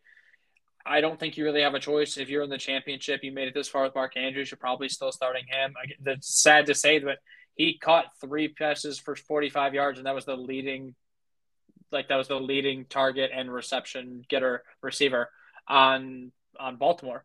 So, I mean, those uh, those are the only two people I'm super com- I'm confident in riding with. Like maybe a dart throw at Gus Edwards in DFS, maybe a dart throw at J.K. Dobbins in DFS. But if I have either of them, I don't want to start them in, um, you know, in a fantasy playoffs. Honestly, um, to transition to the other side, I would much rather have Tyler Allgeier over either of those two guys. And, you know, we talked about it before, and I'm really glad to see that Desmond Ridder took the reins on this one. And, you know, he's a rookie. This is like his second or third game starting, but this is from the Atlanta receiving corps. This is what you're expecting. This is what you wanted all year long. Drake London, seven catches, 96 yards, right? No touchdowns, but 16.6 fantasy points. That's where Drake London, being the first wide receiver taken off the board, should have like this is the production he should be giving you. Tyler Allgeier came out of nowhere being a fifth or sixth round pick, 18 carries, 74 yards, as you mentioned, kind of giving the reins over from Cordero. But I think Cordero's a really good, you know, change of pace, third down back. He's still a really good runner. So like, if he's out there for a few series, I, I think that that helps Allgeier um, in the long run, as long as he continues to get that kind of volume. And he did get four catches. Uh, Tyler Allgeier did four catches for 43.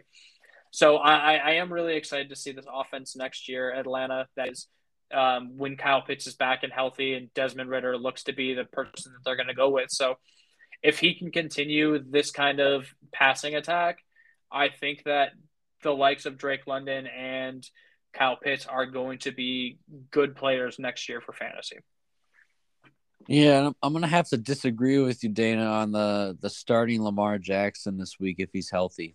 Um, if he's hundred percent healthy. Yeah, and I'll tell you why. And it's it's because he has not been the Lamar Jackson that we all think of when we think of his MVP season, right? Mm-hmm. And looking at his stats this year, and obviously I won't count the Denver game. He went out injured in that game. But Jacksonville, he had 23 points. Carolina, he had 15 fantasy points. New Orleans, he had 17 fantasy points. Tampa Bay, 21 fantasy points. Cleveland, New York Giants, 16. Cincinnati, 14. Buffalo, 13. Like, th- those aren't numbers that you expect from Lamar Jackson. Like, Definitely. It, just it's been a really disappointing year for him, and I don't know if it's been health or you know this lingering contract over his head. But if you're in the fantasy playoff final and you have gotten here without Lamar Jackson, I feel like I would rather take a chance on streaming a Jared Goff or streaming a, a Daniel Jones. I know as crazy as that sounds, but like I feel like they're more sure handed than you know, let's say uh,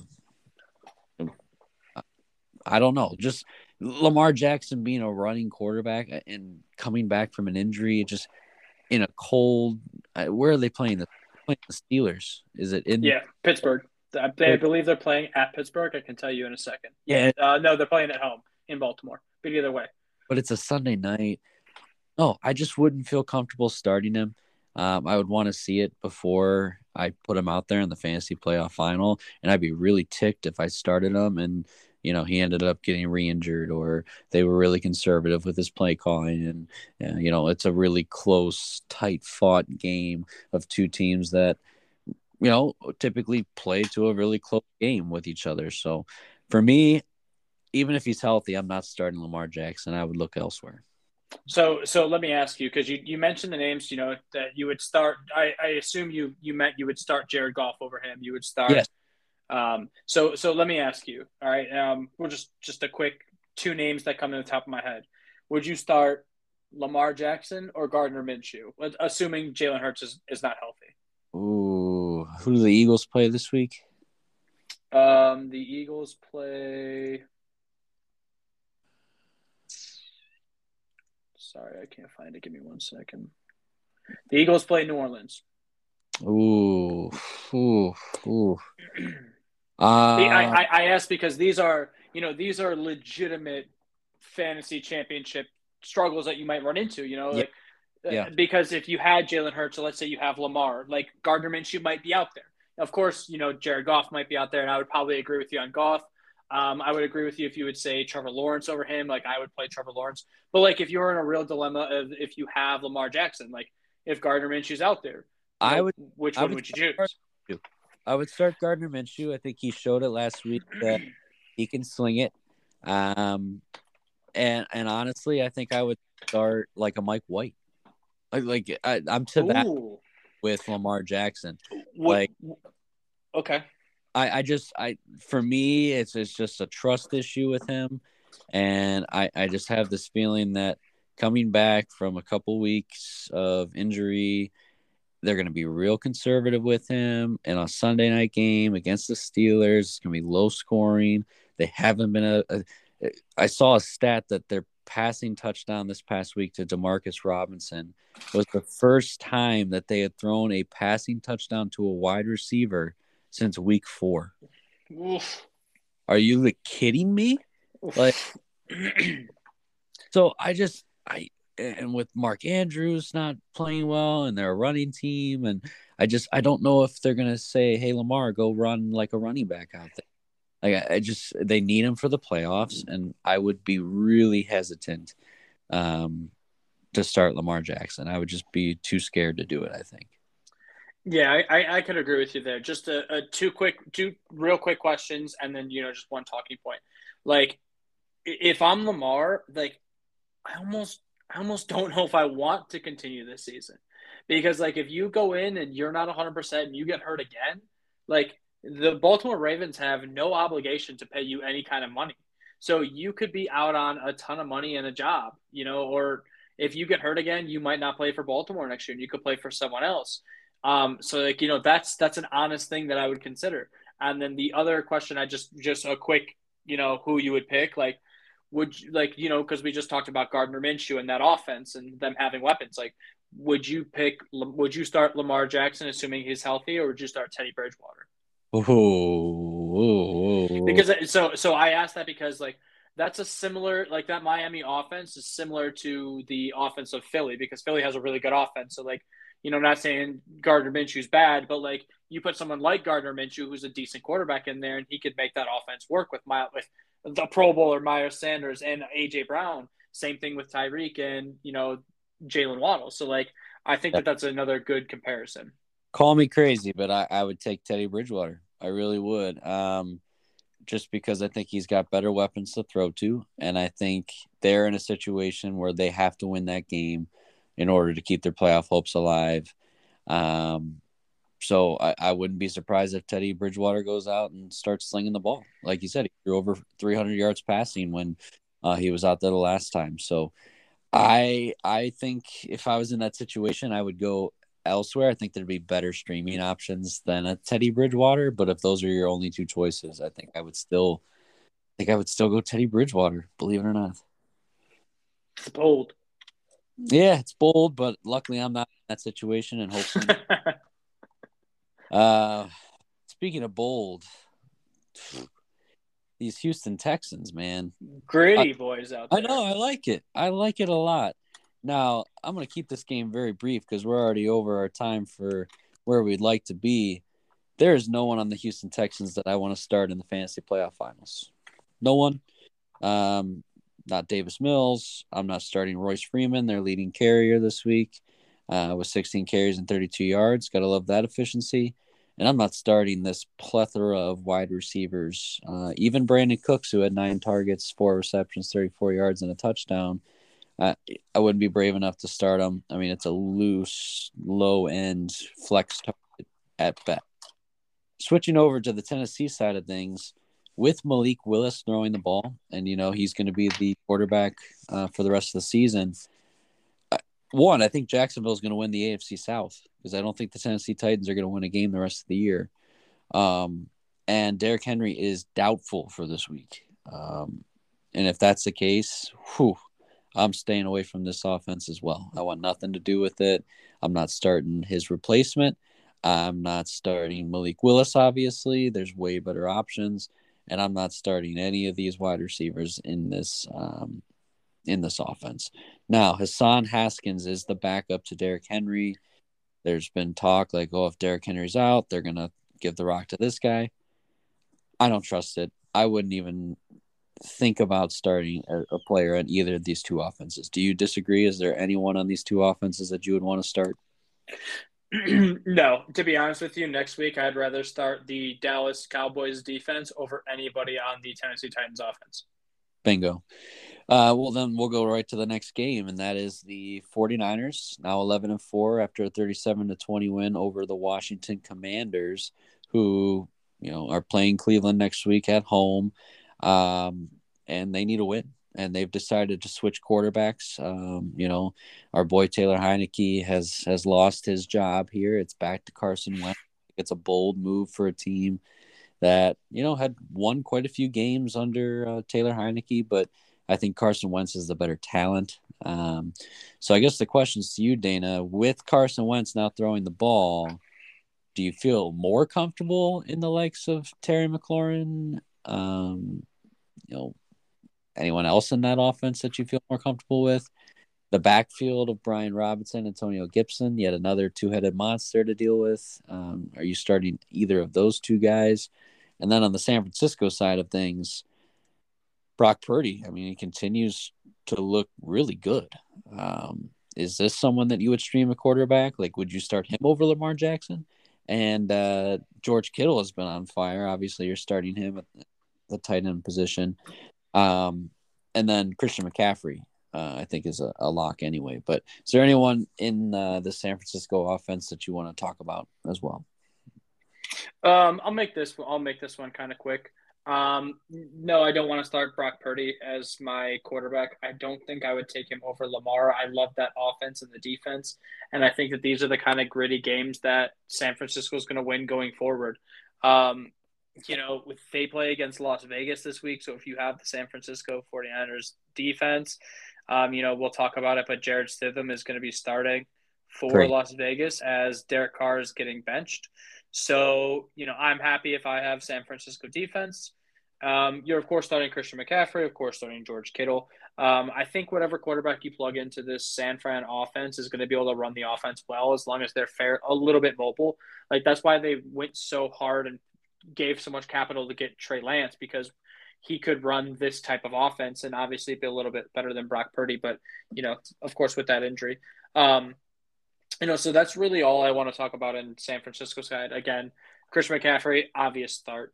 George Kittle, obvious start. He's done well for you the past two weeks. Like Brandon Aiyuk did not do well for you last week, but he made it up a little bit with five catches, 81 yards. But other than Kittle these past few weeks and Deebo not being there, like Brock Purdy has not given the ball to any of the receivers. Like he's dumped it off to Christian McCaffrey and found a wide open George Kittle more times than he has found Brandon Aiyuk, and whether that's because you know the tight ends and running backs are typically more open against linebackers rather than having corners. So you know that could be anything, but I, I really wouldn't want in the fantasy playoffs the championship to deal with them besides George Kittle and, and Christian McCaffrey.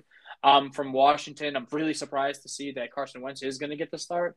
But as I've talked about for a few weeks, like Brian Robinson, this is what these are. The, this is the volume that you want you don't you obviously want more efficiency and hopefully you know from a fantasy perspective if you have brian robinson you're starting him like hopefully against the browns porous you know very generous defense that he'll get more yardage but it looks like he's taken over the lead role of this backfield. Like he had 22 carries the next closest was antonio gibson with five but antonio gibson only had 10 catches or 10 yards i'm sorry. Um, from a receiving standpoint though I you're you're rolling out Terry McLaurin, and honestly, as a good number two, like Jahan Dotson has caught the rookie has caught uh, one touchdown in each of the last three games. Like I would almost rather like I'm leaning towards wanting to start him over the likes of Curtis Samuel, even though Curtis Samuel went five for fifty two and a touchdown. Um, you know, like those are really the only people that I want to start. Like Brian Robinson, like I'm okay if you start him. I really don't want to start Carson Wentz in the championship, Terry McLaurin, like I'm starting him if I have him. If I'm looking for a flex play, maybe Jahan Dotson. Of course, it's based on roster construction, but he's been consistent over the past few weeks. And, you know, he did, I think he was the only one that, I think he's the one that caught the touchdown from Carson Wentz. Um, I'm not 100% sure on that, but like those are the only people that I would want to start, like from the, excuse me, the Commanders offense. Yeah, so you know, thinking back to when Carson Wentz started the year as their starting quarterback, he really had a good connection with Curtis Samuel. Curtis Samuel out of the game. Let me let, let me rephrase. I'm sorry to cut you off. Um, Jahan Dotson caught the touchdown in the second quarter from Tyler Taylor Heinicke, and Curtis Samuel caught the touchdown in the fourth quarter from Carson Wentz to prove your point. So sorry, go ahead. Yeah, no, so that's what I'm saying is like if you have one of these three receivers, like this is your dilemma because Terry McLaurin did not perform very well under Carson Wentz, which would uh, that was a big reason why they decided to bench Carson Wentz. I think is they had just paid Terry McLaurin this big contract. They wanted to get him more involved in the offense, and him and Carson Wentz just didn't seem to click. So, like, if I had Terry McLaurin, I'd be really nervous. I don't think I'm benching him, but man, I would be really nervous um, with him coming back in a game against Cleveland where they're probably going to run quite a bit.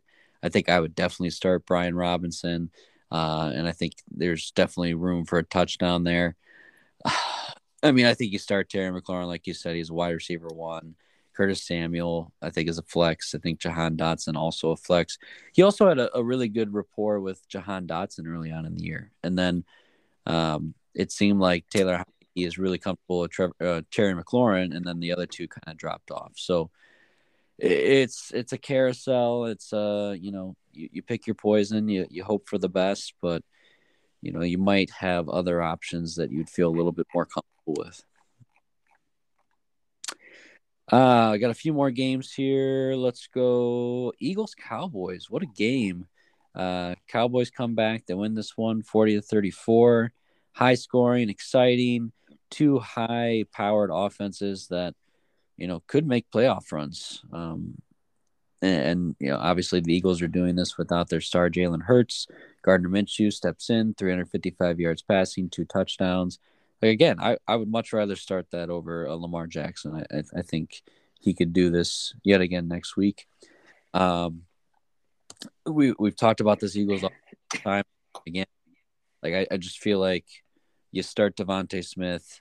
I think he's really picked it up. He's a dominant wide receiver. Eight receptions, 113 yards, two touchdowns. AJ Brown, six receptions, 103 yards.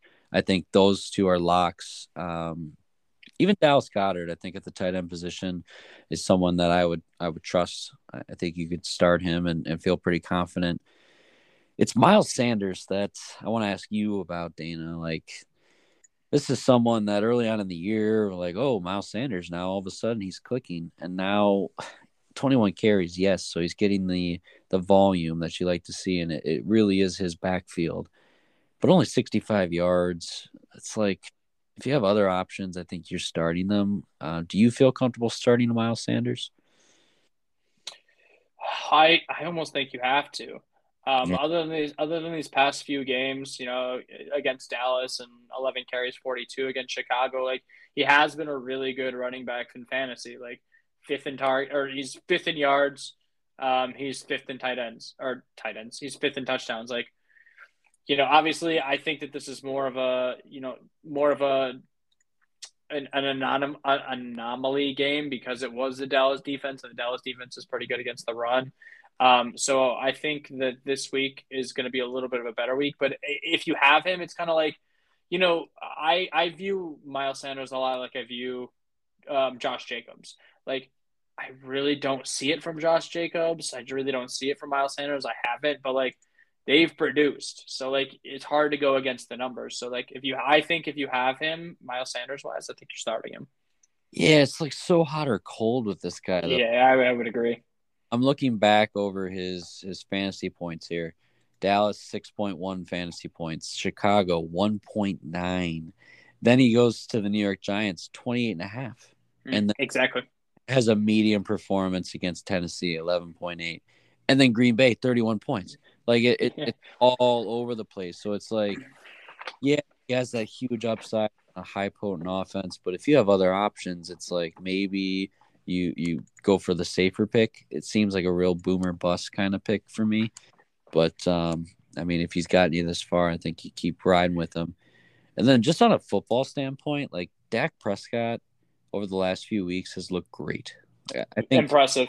He's a very good quarterback. Um, I think he's still getting his legs under him from his injury. Um, he had a pretty severe, obviously, leg break. So, um, but I mean, he operates this offense at such a high level, and he just has this great connection with CeeDee Lamb.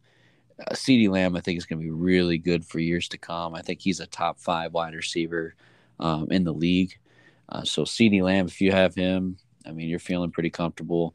Ezekiel Elliott and Tony Pollard yet again. I mean, they, they're splitting the carries, but you know Zeke was the one that got the points this week. So um, Tony Pollard was able to save his performance with six receptions out of the backfield. You like to see that for 61 yards.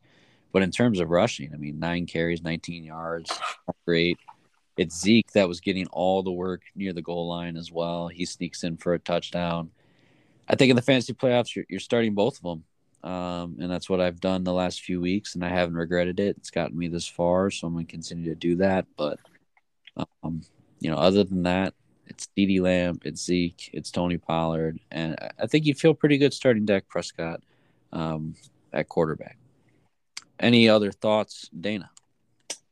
Yeah, um, the the only thing that really concerns me uh, um, is is the Thursday night game tomorrow, um, Dallas against Tennessee, and the fact that Tony Pollard is listed as listed as questionable. So the reason why I think that that's really important for fantasy is because I believe he's been questionable or he's been a non-participant for the past two games. So you're almost thinking, right? Like it, like here's my thought process if I'm Dallas, right? I'm I'm 11 and 4. We're playing against the Tennessee Titans who are 7 and 8 who just lost I believe 5 or 6 straight. Like do you take that chance of putting Tony Pollard out there against Tennessee who you should beat pretty handily? In a Thursday night game right before the playoffs. So uh, the reason why I bring that up and why I think it's so important is because of championship play in fantasy football. And I think that's really important because you don't know like if Tony Pollard is active, how much of the workload is he going to get? He could get like he could go out there and get split carries 50-50 15 carries a piece with Zeke or he could go out there play five snaps and be like, hey, my ankle or you know whatever's wrong, be like, hey, I'm not feeling it, and then they just completely shut him out. And if you started him, like, only thing of caution I would side by, you know, watch really carefully now and tomorrow of what Jerry Jones says and how Tony Pollard is feeling. Um, regardless, me personally, I have I have Zeke in my championship lineup. I'm going to leave him out there. And honestly, to me, if Tony Pollard doesn't play, that only makes it more of a case for Zeke to get more points. But you know, I agree with you on Tony Pollard. I think Tony Pollard is way more explosive and great. But from a fantasy championship perspective, that makes me really nervous this week because, you know, just to reiterate, like if he goes out there and he doesn't and he's not feeling it after three plays and he's done, that's your whole Thursday night game from Tony Pollard. And like that could be it, you know? Yeah, no, you make a valid point and uh you know it's something that you pay attention to and yeah, if if he's not hundred percent, then you have other options. It, it, really depends on do you have other options? Like, like, like, like, even if he's active, you know, like even if he, if even if they say he's active, like, do you take that chance of putting him out there, or do you put someone like a maybe Brian Robinson, or like you know, if you have a Kenneth Walker, like those are two people that I would consider just because of sheer volume that they're going to get this week over someone who might be injured like Tony Pollard. And that's the only thing that scares me about having Pollard out yeah. there this week. I mean, I'm definitely starting both those guys that you mentioned, Kenneth Walker, Brian Robinson over Tony Pollard. I think those are both good calls. It comes down to like, what if you had in like Tony Pollard or Jerry? It's like I, it just makes me really nervous hearing that he's been a, a he's been questionable two weeks or these past two days at practice. Like, uh, but I, I think that if Tony Pollard is active, like you're rolling the dice on him over a Jerick McKinnon or maybe maybe even an Isaiah Pacheco. Like, even though Pacheco's been doing fairly well. How about Cam Akers?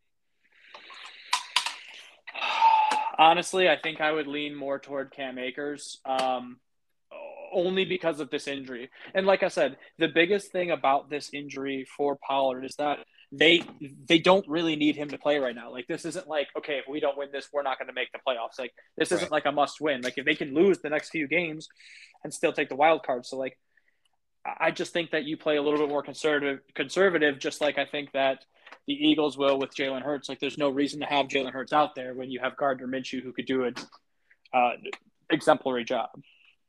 Yeah, now you're giving me some stuff to think about, Dan appreciate that. So uh, I'll have to look at my lineup with Tony Pollard and them. But you make a valid point.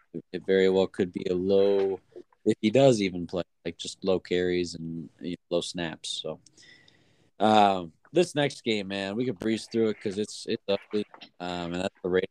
Steelers. I'll have you talk a little bit about the Steelers side of things. Is there Steelers that you feel comfortable starting in a fantasy playoff? Includes Pat, uh, Pat Freiermuth, includes Najee Harris. And then on the Raiders side of things, with the quarterback switch,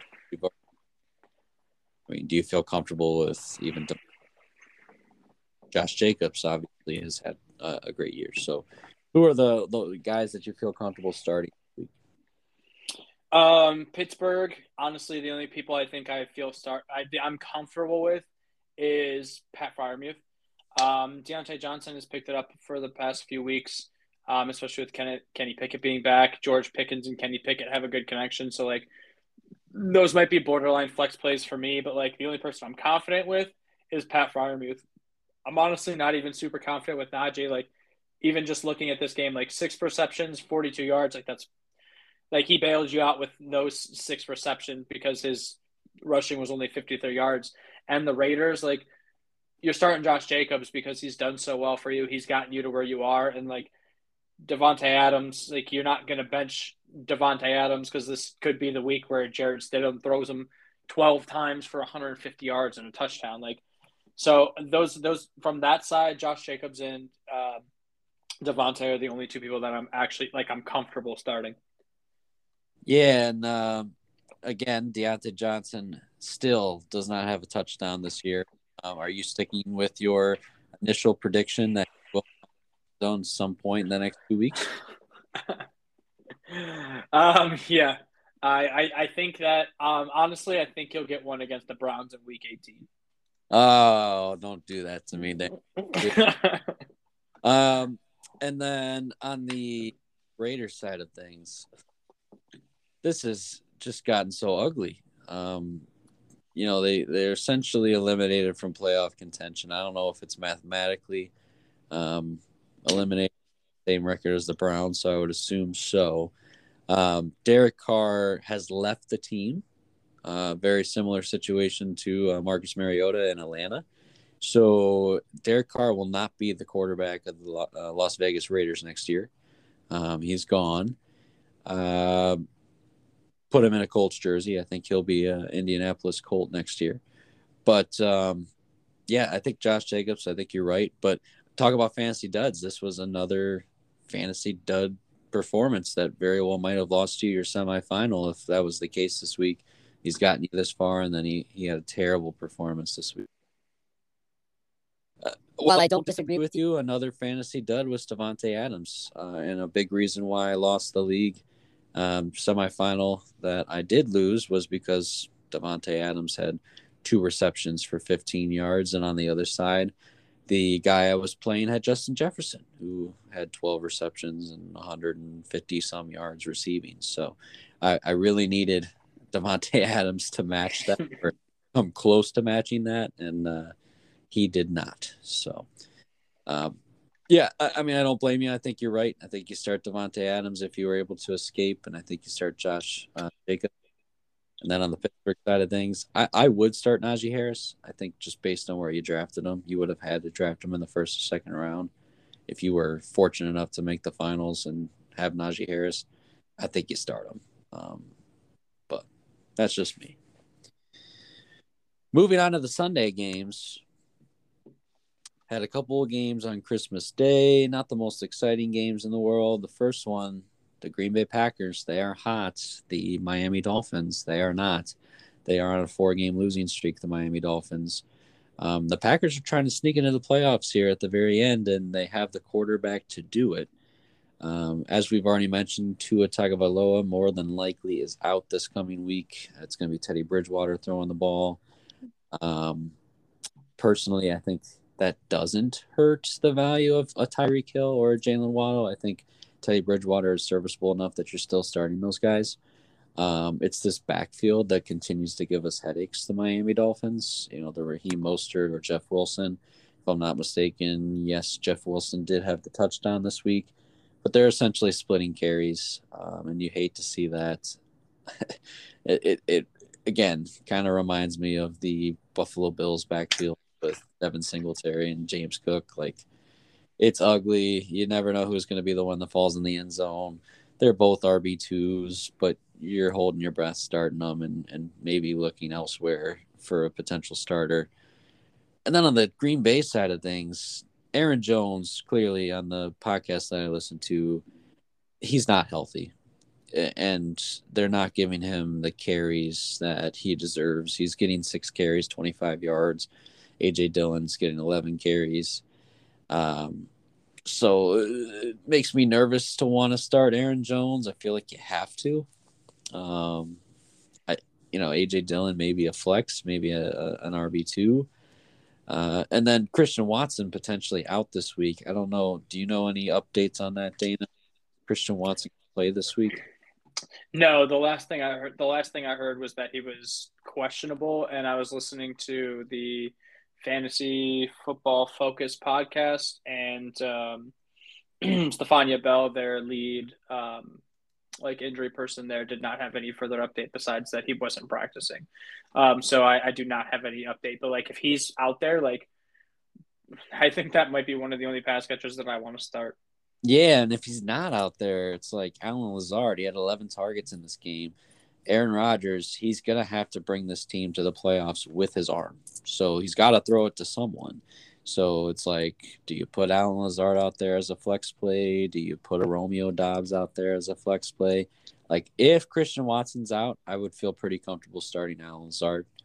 If Christian Watson's in, I think he'd be the only one that I would start. And, and you're really hoping for, uh, you know, multi touchdown performance like he's done in the past.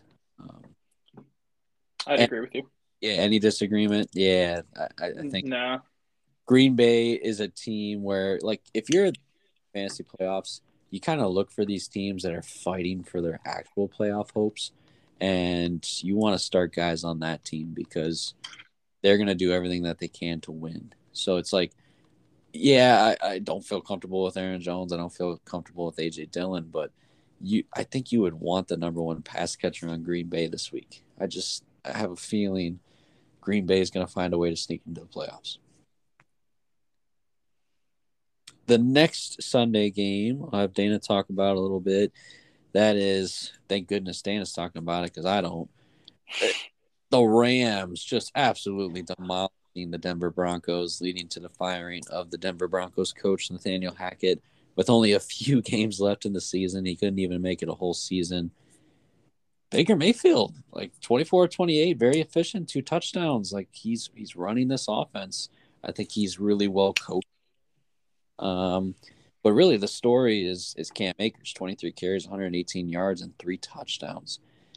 Do you feel comfortable starting Cam Akers? Do you feel comfortable starting Baker Mayfield? Like, would you rather start Baker Mayfield or Lamar Jackson? That's a question I got for you. Uh, and then on the Denver Broncos side of things, like, what are they going to do? Russell Wilson is in contract until like 2027. Like, what what are they going to do? it's it's a scary thought for the Denver Broncos. Um, do you just buy in and you try and find a coach that will work well with Russell Wilson? Is there anyone on this Denver Broncos team that you're willing to start in the fantasy playoff final?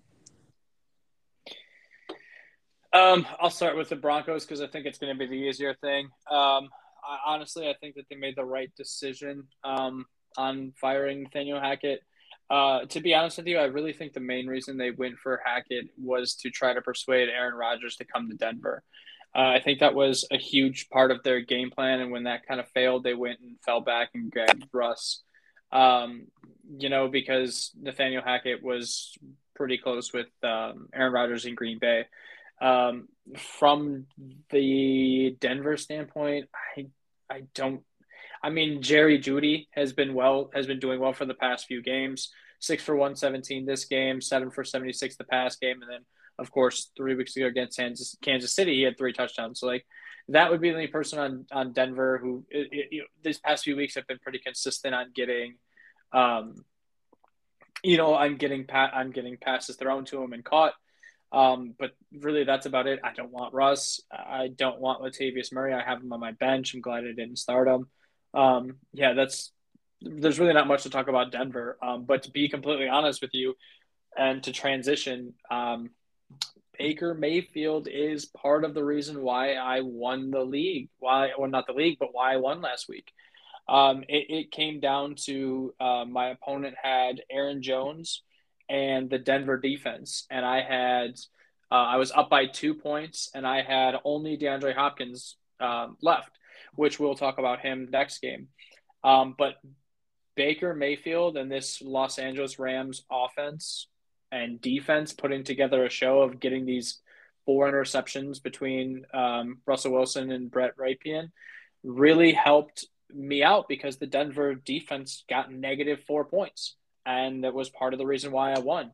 Um, but going forward, I think if you have Cam Akers, you're starting them against, you know, like the Chargers this week for your championship. I don't think really scares you. Um, and I don't think that they're going to have this kind of performance against the Chargers that they did, you know, being able to get all those picks and putting up 51 points. But Tyler Higbee has really come to his really come to his own with Baker Mayfield under center. This is the second game in a row he had a touchdown. Um, way more targets, way more yards this week than he did last week against Green Bay. But I think that he's a start. Like I think you're comfortable. Start. That's the only pass catcher that I want out of this offense. Uh, he's the only one who's been consistent. And Cam Akers, um, third game in a row, who uh, third game in a row where he's had a touchdown. No, um, I that was that was just kidding. Um, he did not have one against Green Bay. Um, but out of the past four games, three out of the four games, he's had touchdowns. So, you know, you want that consistency. And this is, you know, if you drafted Cam Akers or probably just picked him up, like this is what you were expecting all year long was this kind of performance of, you know, 100 yards and a few touchdowns, 100 yards and a touchdown. Um, so Akers, I think I would say Cam Akers and Higbee are the only two people of this Los Angeles Rams offense that I want to start. And from Denver, I, I if I absolutely had to choose, like, I guess I would pick Jerry Jeudy. um, Greg Dulcich did have a decent game with four catches, 39 and a touchdown at the tight end position, but I really haven't seen it too too much from him this whole year. I finally found someone that I would start Lamar Jackson over, and that's Russell Wilson. Uh, definitely starting Lamar Jackson over Russell Wilson. But uh, the last of the Sunday games, Buccaneers Cardinals took overtime, but the Buccaneers come away with a 1916 win it was gritty. It was ugly. Uh, James Conner had a decent day with 15 carries, 79 yards, and a touchdown. Um, again, the Cardinals have just been, you know, destroyed by injuries this year. But really, the big story that comes out of this one, J.J. Watt has decided to retire. You know, 33 years old. Him and his wife just had their first child. Uh, I have so much respect for J.J. Watt. I think he's just an ultimate professional. Um, you know, and I think, you know, he's leaving because he's started a family and he's decided, you know, it's time for him to start the next chapter of his life.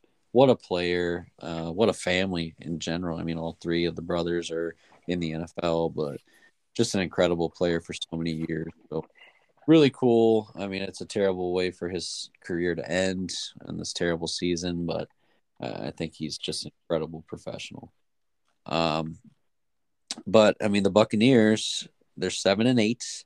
They are now playing Carolina this week, and if Carolina wins, they're now tied. And going into Week 18, it really comes down to which of those two teams is going to to win the division. It's insane, and, and the Saints would like to think they're also in that discussion. But again, Tom Brady finds ways to win games, and it's not pretty, and you know it really doesn't help us fantasy wise. But he finds ways to win games on the Buccaneers side of things, I mean, I'm not starting Tom Brady in the fantasy finals. Um, Leonard Fournette led the way in carries, but again, I still wouldn't feel comfortable starting him. I think maybe he's an RB two for you. Rachaad White, we really thought was going to be the guy that took over this backfield, and he has not taken this backfield over solely. Um, you know, Chris Godwin continues to get the targets. Um, Mike Evans continues not to get the targets. Uh, so it's it's like Chris Godwin, I feel comfortable with. Mike Evans, a flex. And, and interestingly enough, you know, a wide receiver that's really emerged the last few weeks that seems to have a good rapport with Tom Brady, and that's Russell Gage. Mm-hmm. Uh, you know, he had six targets, five receptions, 65 yards. If you're desperate for a flex play, I don't think he's a bad one. Um, but really, the only player on this Tampa Bay offense that I feel comfortable starting, where I'm like, yeah, he'll have a good day, and that's Chris Godwin. Um, and, and, really, he had eight receptions, yes, so that kind of saved you 63 yards. It's not even his best performance, but I think it's going to be a, a close game between Tampa Bay and Carolina. I think they'll have to rely on Chris Godwin, so I'd feel comfortable starting him. Again, Mike Evans as a flex, Leonard Fournette as an RB two But other than that, I mean, I, I don't think I want any part of that offense uh, beyond that. And then Arizona, obviously, their season's over. They're on their third string quarterback. Um, that did not help the likes of DeAndre Hopkins, who is, you know, Dana's obviously a, a big fan. To have 10 targets but only one reception just shows you what Trace McSorley uh, is lacking, and that would be accuracy. Um, but uh, you know, he seems to have a good rapport with Greg Dortch. But to keep this short, like the only player on on Arizona that I'm starting is James Conner. Um, uh, DeAndre Hopkins scares the because of the quarterback situation. If Colt McCoy came back, maybe uh, I feel a little bit more comfortable, but uh, I would rather start Mike Evans over DeAndre Hopkins, and honestly, I'd rather start Russell Gage over DeAndre Hopkins if Trace McSorley is the quarterback. I want to hear your opinion on that, though, Dana, because I know you have a personal bias towards your boy. so, obviously, you survived this week with starting him. Barely. Yeah. Would you start him in the fantasy final if Trace McSorley was the starting quarterback? Oh gosh, I that's a really hard question. Um, the reason I say that is because uh, it, it, gets, you know, like we talked about Davante Adams, right? For example, like the, the talent is there. So like you're, you know, they're they're playing against the Falcons, so it's a decent matchup for Arizona this week. But like it, it's so hard to bench somebody. Like if you if you drafted DeAndre Hopkins you didn't put a lot of stock into him because of the first six week suspension, right? So like you probably got him in the sixth, fifth, sixth, seventh, eighth round. So it's not like you put a lot of draft capital into him like you would have like a De- like a Davante. Like the talent is there.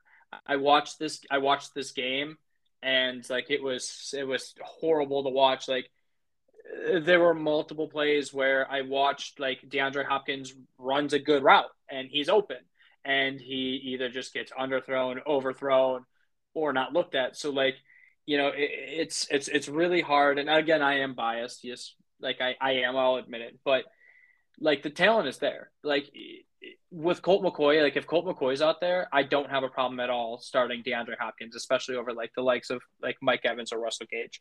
Um, but from what I've seen from the one game from from from Trace McSorley, it's like, you know, I, I would consider going elsewhere. But like the thing is, is like, where else do you go? Like, I'm not a huge like I'm not like let's just say Trace McSorley started and you didn't want to start DeAndre. Like, I'm not super confident starting Russell Gage. Like, I'm pretty confident. Like, I would start Mike Evans. Like, if I had him based on my roster construction, but like I just don't. I, I just I think I would look elsewhere other than that. But like if Colt McCoy's out there, like Colt McCoy is a, a, serviceable quarterback, and he can get DeAndre Hopkins the ball. Now, mind you, they're not playing for anything. Arizona's not this year, but um, you know, D Hop has a lot of pride in him. So I think that regardless, you know, week 17, week 18, if he's healthy, he's going to play just to finish out the season. And, you know, in this week in particular, if Colt McCoy is out there, I think that DeAndre might be able to help you win your championship. Yeah, um, I mean, obviously elite talent, but just, uh, a rough situation that he's in, unfortunately. But Speaking of other ugly games, we have the Monday night game from last night or two nights ago now. Um, that was the Los Angeles Chargers coming away with a twenty to three win against the uh, Indianapolis Colts. Uh, this is another team that maybe you want to start a defense. Who are the Colts playing this week?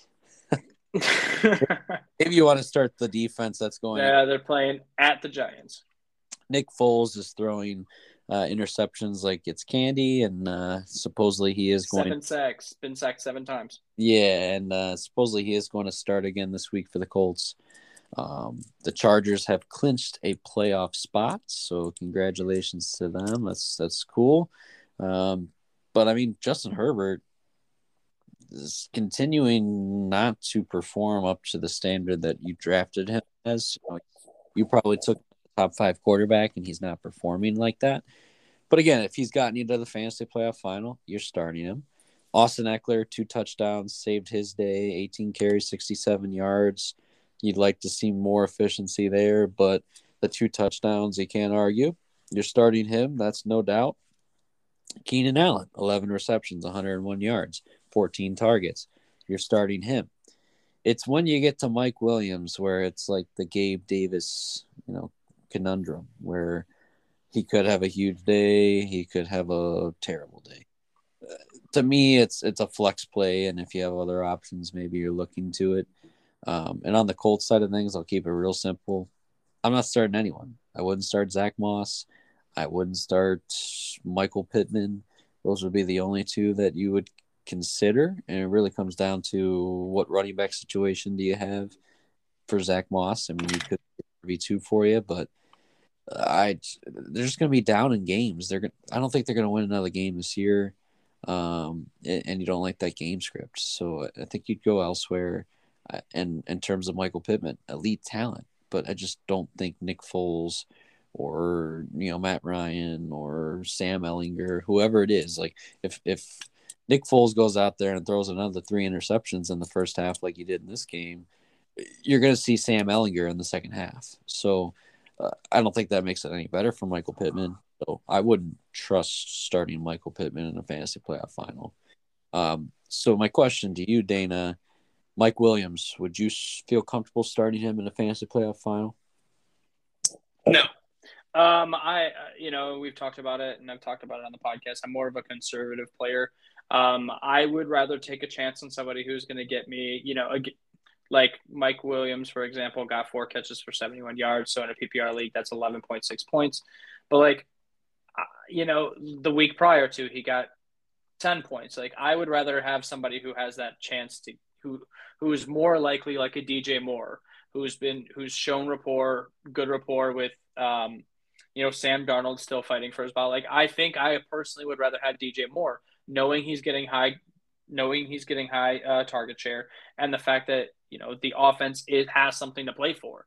Um, you know the Chargers do too, obviously, but there's a lot of weapons on the Chargers that Justin Herbert's going to look toward, and he doesn't even really look that great right now. So like, I'm not even if I'm a Justin Herbert owner, I'm really not super confident in him either because these past few weeks he really hasn't given you anything. So no, I'm I'm personally, you know, and it's just a personal thing, but again, this comes down to the drafting. Like, I wouldn't draft a Mike Williams or a Gabe Davis because that's just not the type of fantasy team that I run personally because I don't like to take those kind of chances.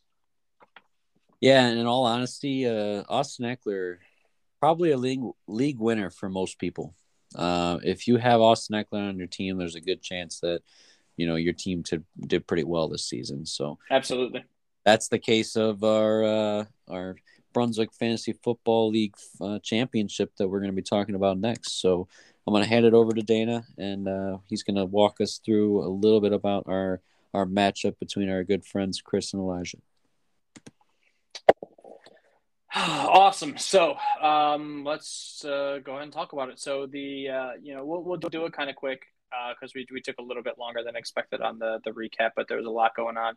Um, but uh, week one or week sixteen, um, Chris uh, Chris currently leads 151 to 138, so it is a very very close game, very very manageable uh, for both teams to to come back. Um, you know, Chris made all the right decisions on his end, other than you know starting um, you know, Trevor Lawrence scored the most points. Um, Tony Pollard, he did bench Tony Pollard for James Conner and Austin Ekeler, which worked out really well for him, and even Lenny Fournette.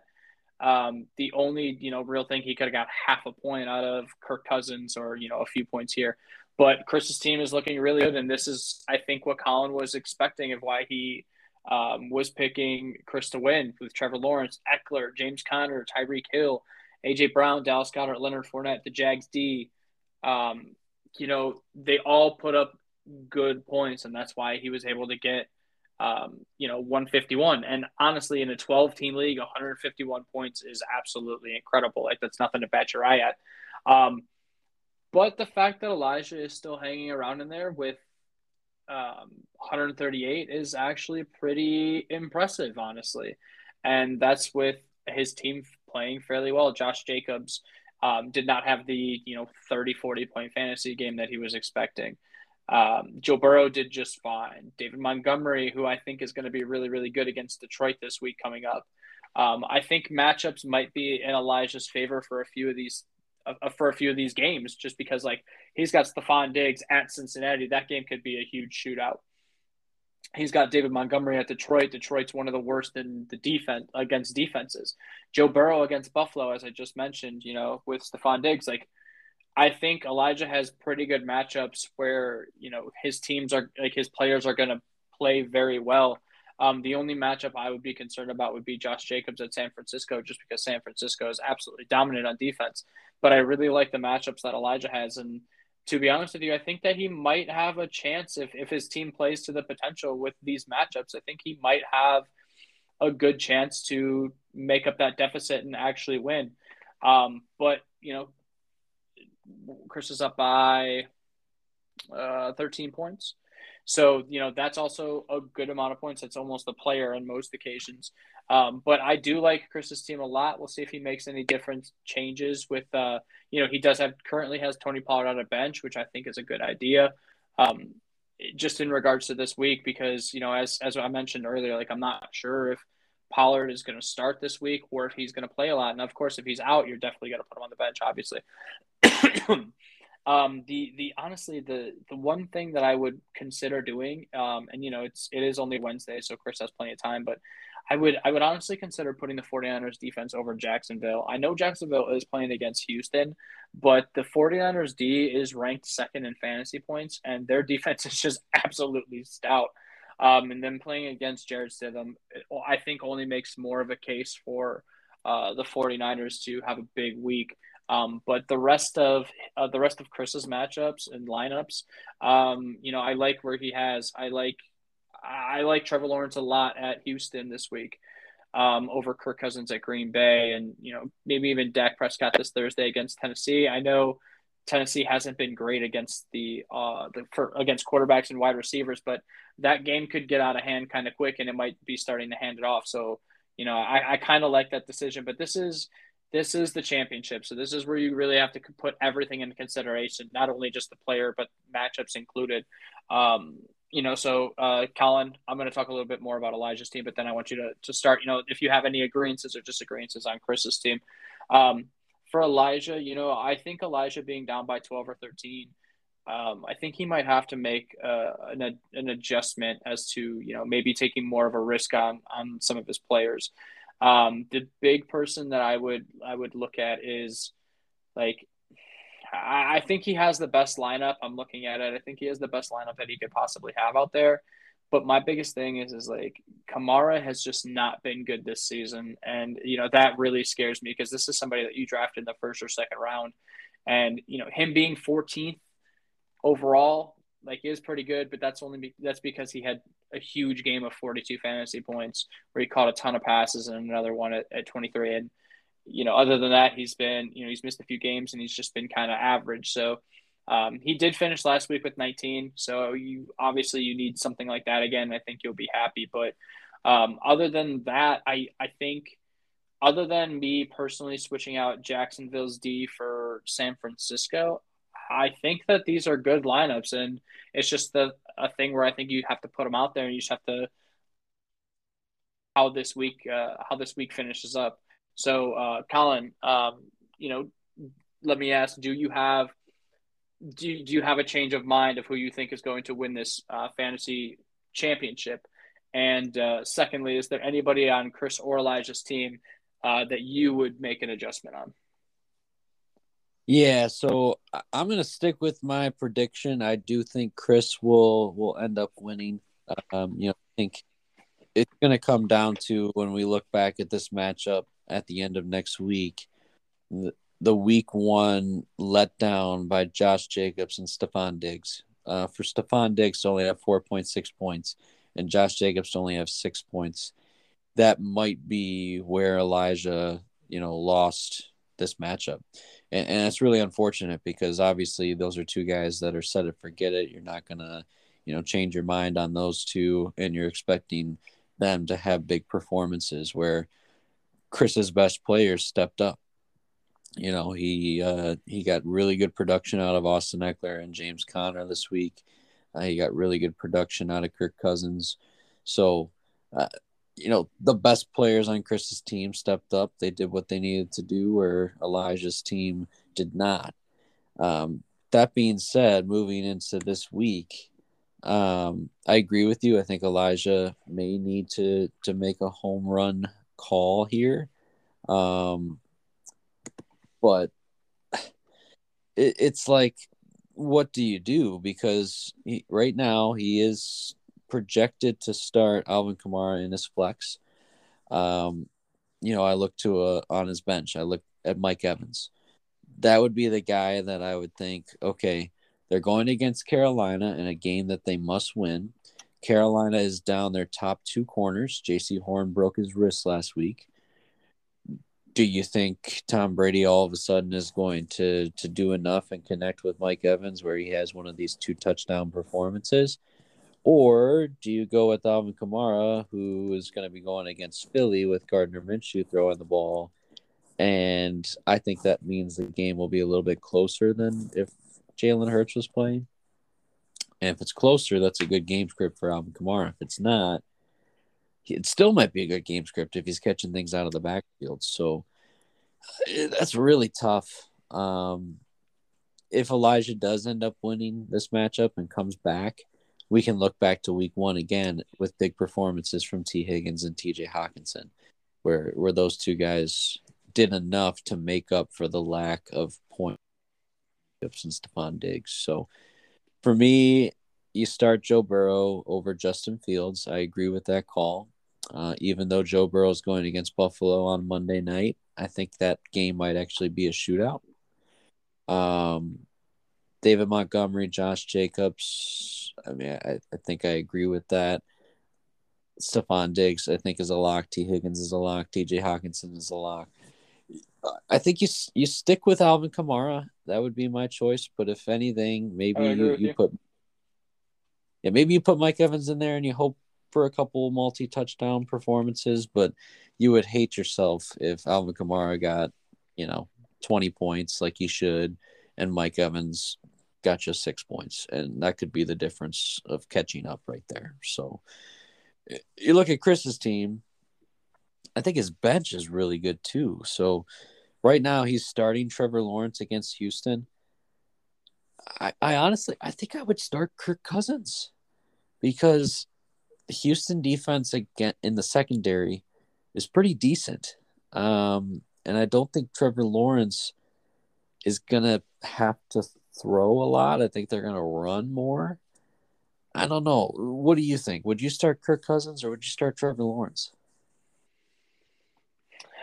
I I I think it's kind of hard to tell, like because Houston has been Houston has been, you know, I mentioned it earlier, like they're ranked so decently, like on ESPN against like quarterbacks and wide receivers because people are just running the ball on them, and you know, so that's like game script is making their defensive rank according to espn better against quarterbacks and wide receivers because they're just not throwing or they're just not throwing the ball as much because they're just getting ahead and then just running all over their defense. So like i I, I I think I like it because Houston's been playing teams pretty hard these past few weeks, including um, the likes of Indianapolis and Kansas City, who they took to overtime.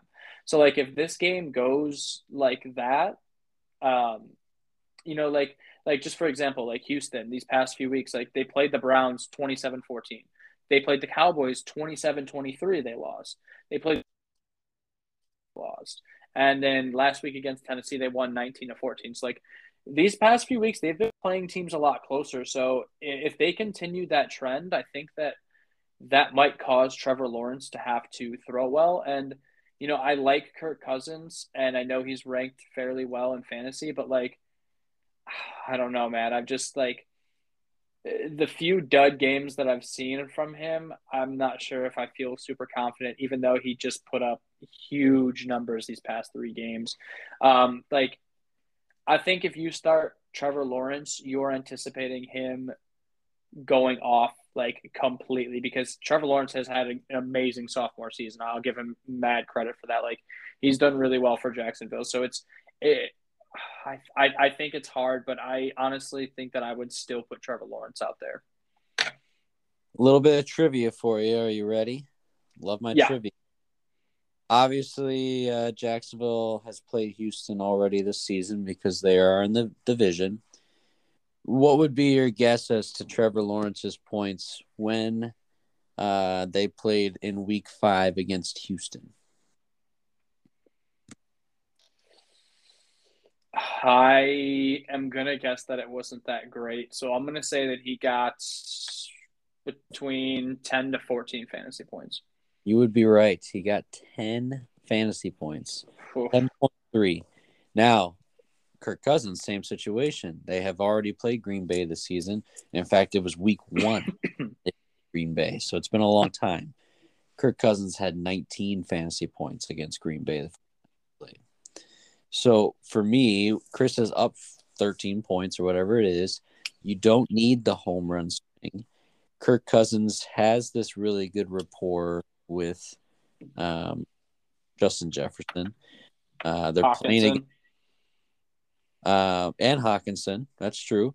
Um, it's at Green Bay, which you know you have to watch the weather. Scares me a little bit, but I don't know. I, I almost would lean Kirk Cousins a little bit more. That's just my personal preference. But they they all don't have anything to play for, uh, so that might scare you a little bit. Where Trevor Lawrence is fighting for their playoff life, so uh, you know, either way, I think they might score relatively close to one another.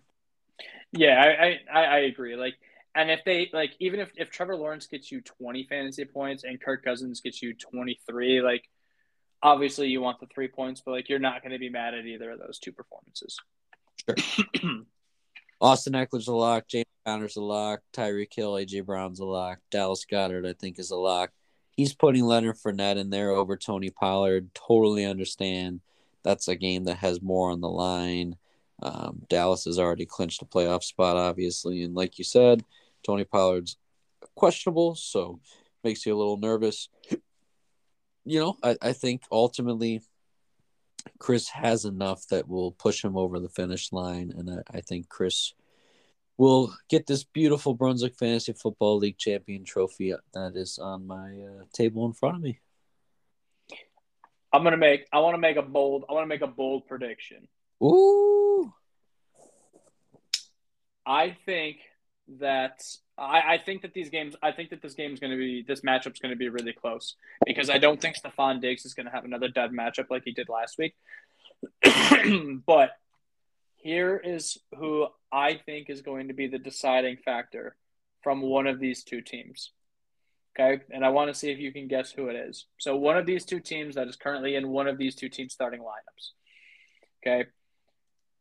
They have a divisional game. They're playing a divisional game this week against a team that has resurged, and this team is fighting really badly for a playoff spot. And I think if Go ahead. TJ Hockenson. No. Leonard Ooh. Fournette. Okay. Ah. And the reason why I bring him up is because we talked so much for the past few weeks about him losing, you know, potentially losing his job, losing carries, losing catches to Rachaad White. And it was justified. You know, like just a quick rundown. Week 13 against New Orleans, 10 carries. Week 14 against San Francisco, good defense, four carries.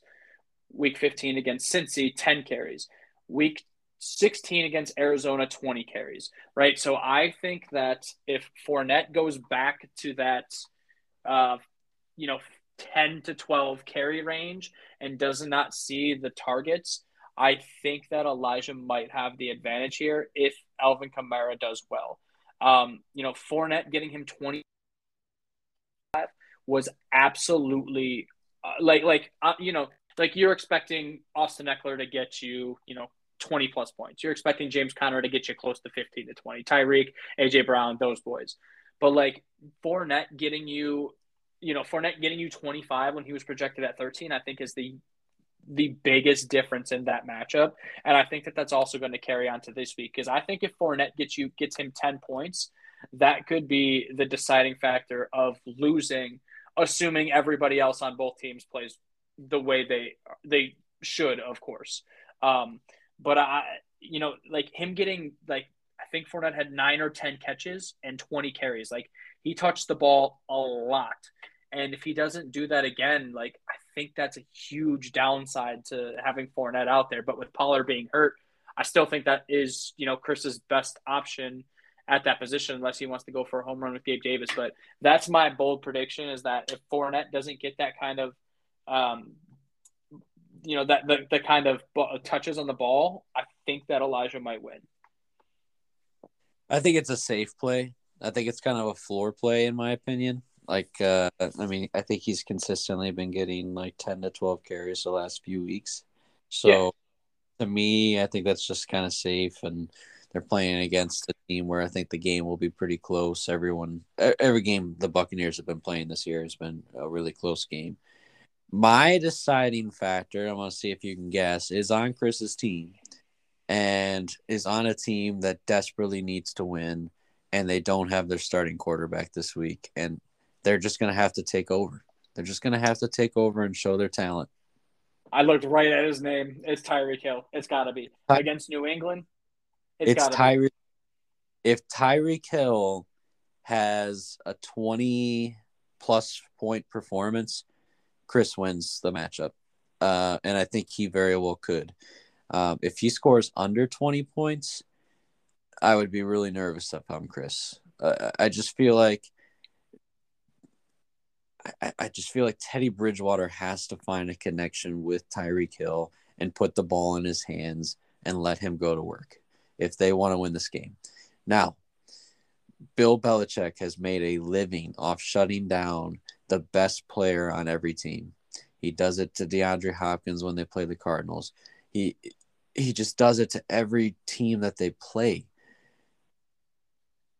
I would be really scared if I had Tyreek Hill because I, I feel like Belichick could shut him.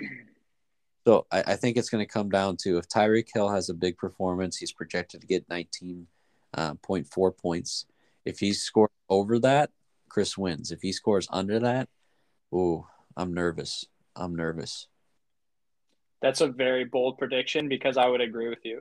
Like it's like you would think, you know, with just how bad New or-, or New Orleans, New England's offense is, you would think that their defense is just like a pushover, but like their defense is half the reason that's keeping them in these games. Like them getting the turnovers, them getting short fields, them getting three and outs, like and that could very well be what they do again. I Matt Judon left the game last week um, with some kind of injury, so I'm not sure if he's projected to play. But if he plays, like that's a like he's a wrecker on defense. So like it is quite possible that Tyreek could get 12 catches for 60 yards on just you know dink and dunk plays from Teddy Bridgewater, or it's possible that he could get like four catches for like 30 yards. You know, it's like all these things are possible. So I definitely don't disagree with you. That's why I think that these two matchups are going to be really, really fun. Like their projection is like at the end of this week, um, Elijah's projected to lose by 20.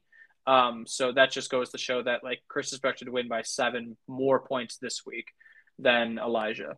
So like it, it's going to be a really close game. Yeah, and, and notice both the players that we mentioned in Leonard Fournette and Tyreek Hill are on teams that are fighting for a playoff spot in real life. So, mm-hmm. and those are the players that you like to have on your team because they have something to play for and, and there's no chance that they'll get benched or you know have a light workload or anything like that but uh, they're also the ones that scare you the most because they, they really have to step up and perform like they can. So, absolutely, we shall see. But uh, are you saying Chris will win? I, I I like this. You know the the 13 point lead he has. It's hard for me to like look at his lineup and AJ Brown, Tyreek Hill, Austin Ekeler, and just not and and root and vote against him. Not even rooting, but just vote against him. So, um, I am going to.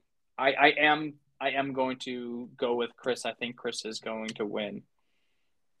All right, we shall see. We'll talk about it next week on the show and let everyone know how it finishes out, and uh, maybe we'll even have the winner of the league come on as a guest uh, next week and and tell us a little bit about their their season. So, hey, we will uh, breeze through the week 17 uh, preview here and just kind of talk about who we think is going to win each of the games and if there's any standout people um, that we definitely think you should be starting in your fantasy playoff final if you've made it that far. Uh, the Thursday night game, as Dana's already mentioned, Cowboys at the Titans.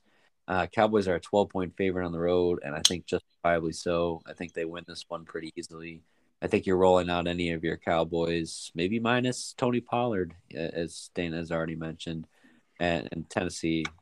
If if Derrick Henry's not playing, this game's gonna be real, real. Um, Dana, if Tony top if Tony Pollard doesn't play, I think Zeke is a top 12, top 14 running back this week just because of sheer volume. So I'm going to go with the Dallas Cowboys as well. Browns travel to Washington. They're a two point underdog on the road.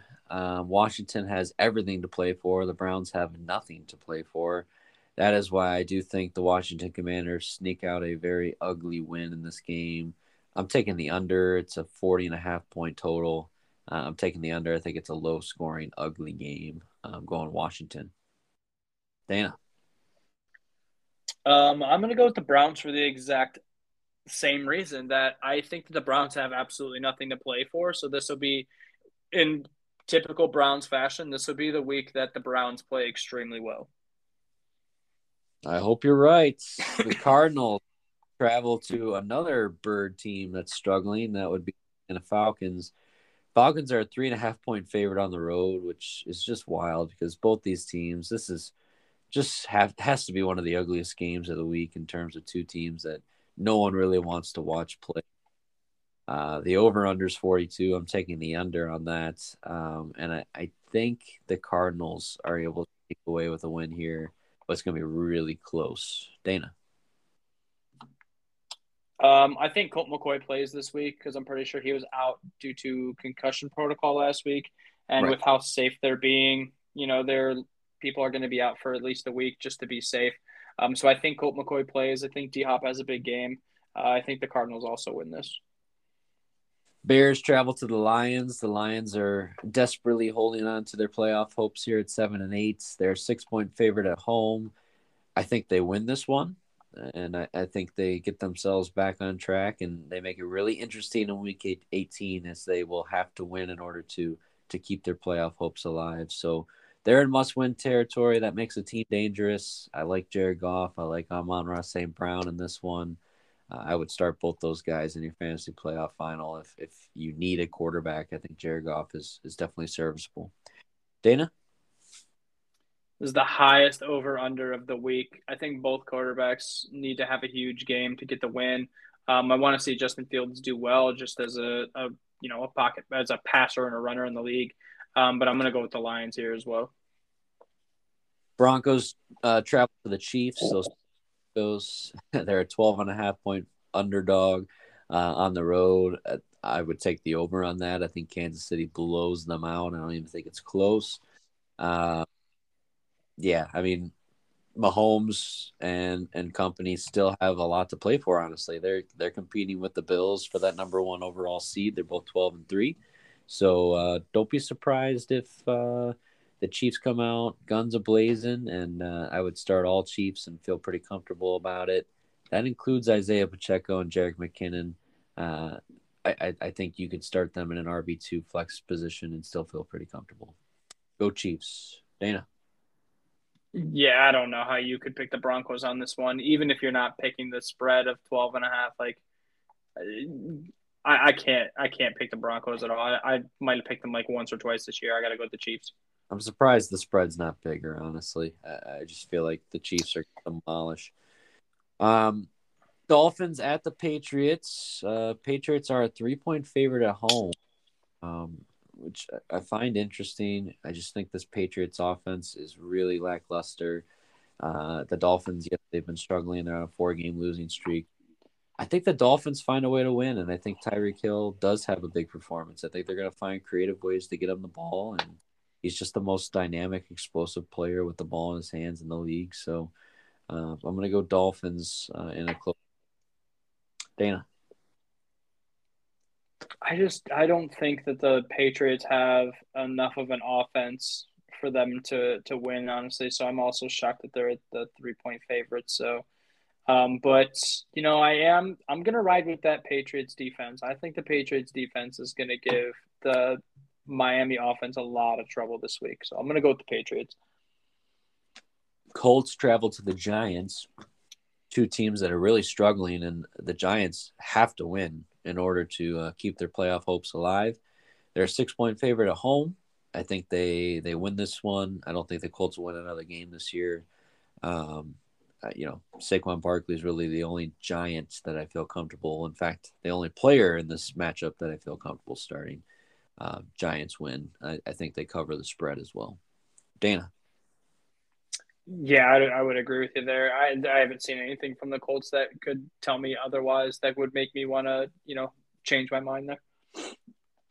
they traveling to the Eagles. Um, you know, Eagles are trying to lock up that number one seed themselves. They just need one more win to do that. Um, more than likely, Gardner Minshew is going to start this game. But again, he showed last week that he's serviceable. I think you're starting all of your your Eagles and feeling pretty comfortable about it the Saints have to find a way to win this game. I don't think this is the game that they find a way to win. Uh, I'm going to go Eagles uh, winning this one at home. Dana. Yeah, I'm going to go the Eagles as well. I don't think New Orleans is, even with Gardner Minshew out there, I think Philly just has too good of a, a team overall.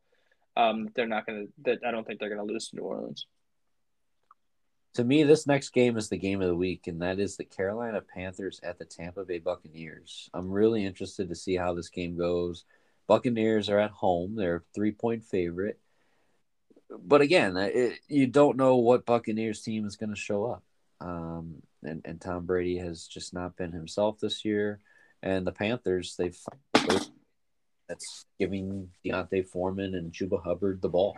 So uh, I think the Buccaneers win this game, but I think it's really close, and I think it could be a, a three point. So I spread is the way it is. So I'm gonna go the Bucks, uh, but just barely. They...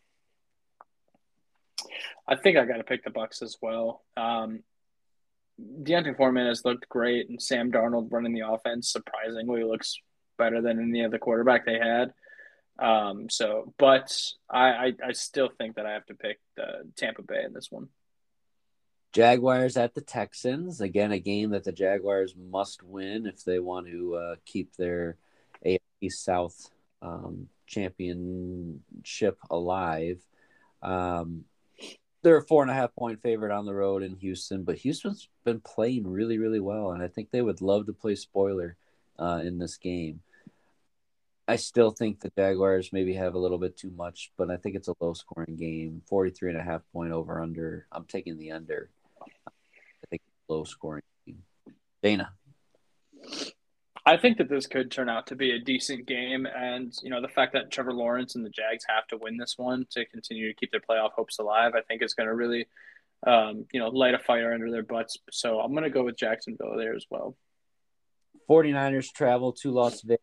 The Raiders, who are just a dumpster fire at the moment, um, 10 point favorite on the road, San Francisco is. I think they continue to find ways to win. Um, yeah, I, I don't think the Raiders even have a chance in this one, to be honest. And that's what makes me nervous about Josh Jacobs for Elijah is I think the 49ers go up early in this game, and I don't think they look back, which is not a good script for Josh Jacobs. So um, I'm, I'm taking the 49ers, and I would be nervous to start Davante Adams. I'd be nervous to start Josh Jacobs. Dana. yeah, I agree with you. I'm being nervous to start them, but you know, like if I had either of them in my team, I would. I'm still doing it just because you just really don't know what what you're gonna get. You could get a huge game, you could get a dead game, and you know it might be something you know that you're looking for. Is maybe you're looking for that big game against the, the 49ers stout defense, but I'm also gonna pick the San Francisco there. Jets at the Seahawks, two teams again, another really good games. Both teams are seven and eight. Both teams desperately holding on to playoff aspirations. Um, right now, the Jets are a one and a half point favorite on the road, which really surprises me, honestly. I think the Seahawks win this game, and I think it's on the back of Kenneth Walker. Um, so if I had Kenneth Walker, I'd feel really good about starting him this week. Um, so I'm going to go the Seahawks winning this one at home. Dana. The Jets do have a pretty stout defense. Um, I do have Kenneth Walker, and I am going to be starting him this week. But you know, makes me a little bit nervous to as they are playing against the Jets. But I think the Seahawks can move the ball fairly well on them. Um, so I'm going to go with the Seahawks here as well. Vikings traveling to Lambeau Field for 425 starts. Um, projected to be 37 degrees, so weather shouldn't be a huge factor. Green Bay is a three and a half point favorite. The Vikings are 12 and three, and, and the Packers are a favorite here at home. Again, they're playing really good football right now. They're trying to sneak into the playoffs. I, I actually put the line. I, I think Green Bay wins this one by a field goal. Um, so I'm, I'm taking Green close game. Dana. I'm Al, I'm also going to pick Green Bay here. I think that even with the performance that Aaron Rodgers has had this whole year, these past few games, he's done just enough to get them by, and he's going to have to continue to do enough to get them to the playoffs. Rams against the Chargers, the Battle of Los Angeles being played at you know SoFi Stadium that these two teams share. Um, so an interesting matchup there. But uh, the Chargers are a six and a half point favorite, technically at home. They are the home team in this one, so we'll have Chargers on the on the field. Uh, I mean, I, the Chargers have already locked in a playoff spot. They can't really move up and down anywhere. They're not going to win the division. Um, I think they'll still continue to play everyone, uh, and I think Austin Ekeler will have a big game. So I am going to go Chargers, uh, but I think it'll be closer than everyone thinks. Dana.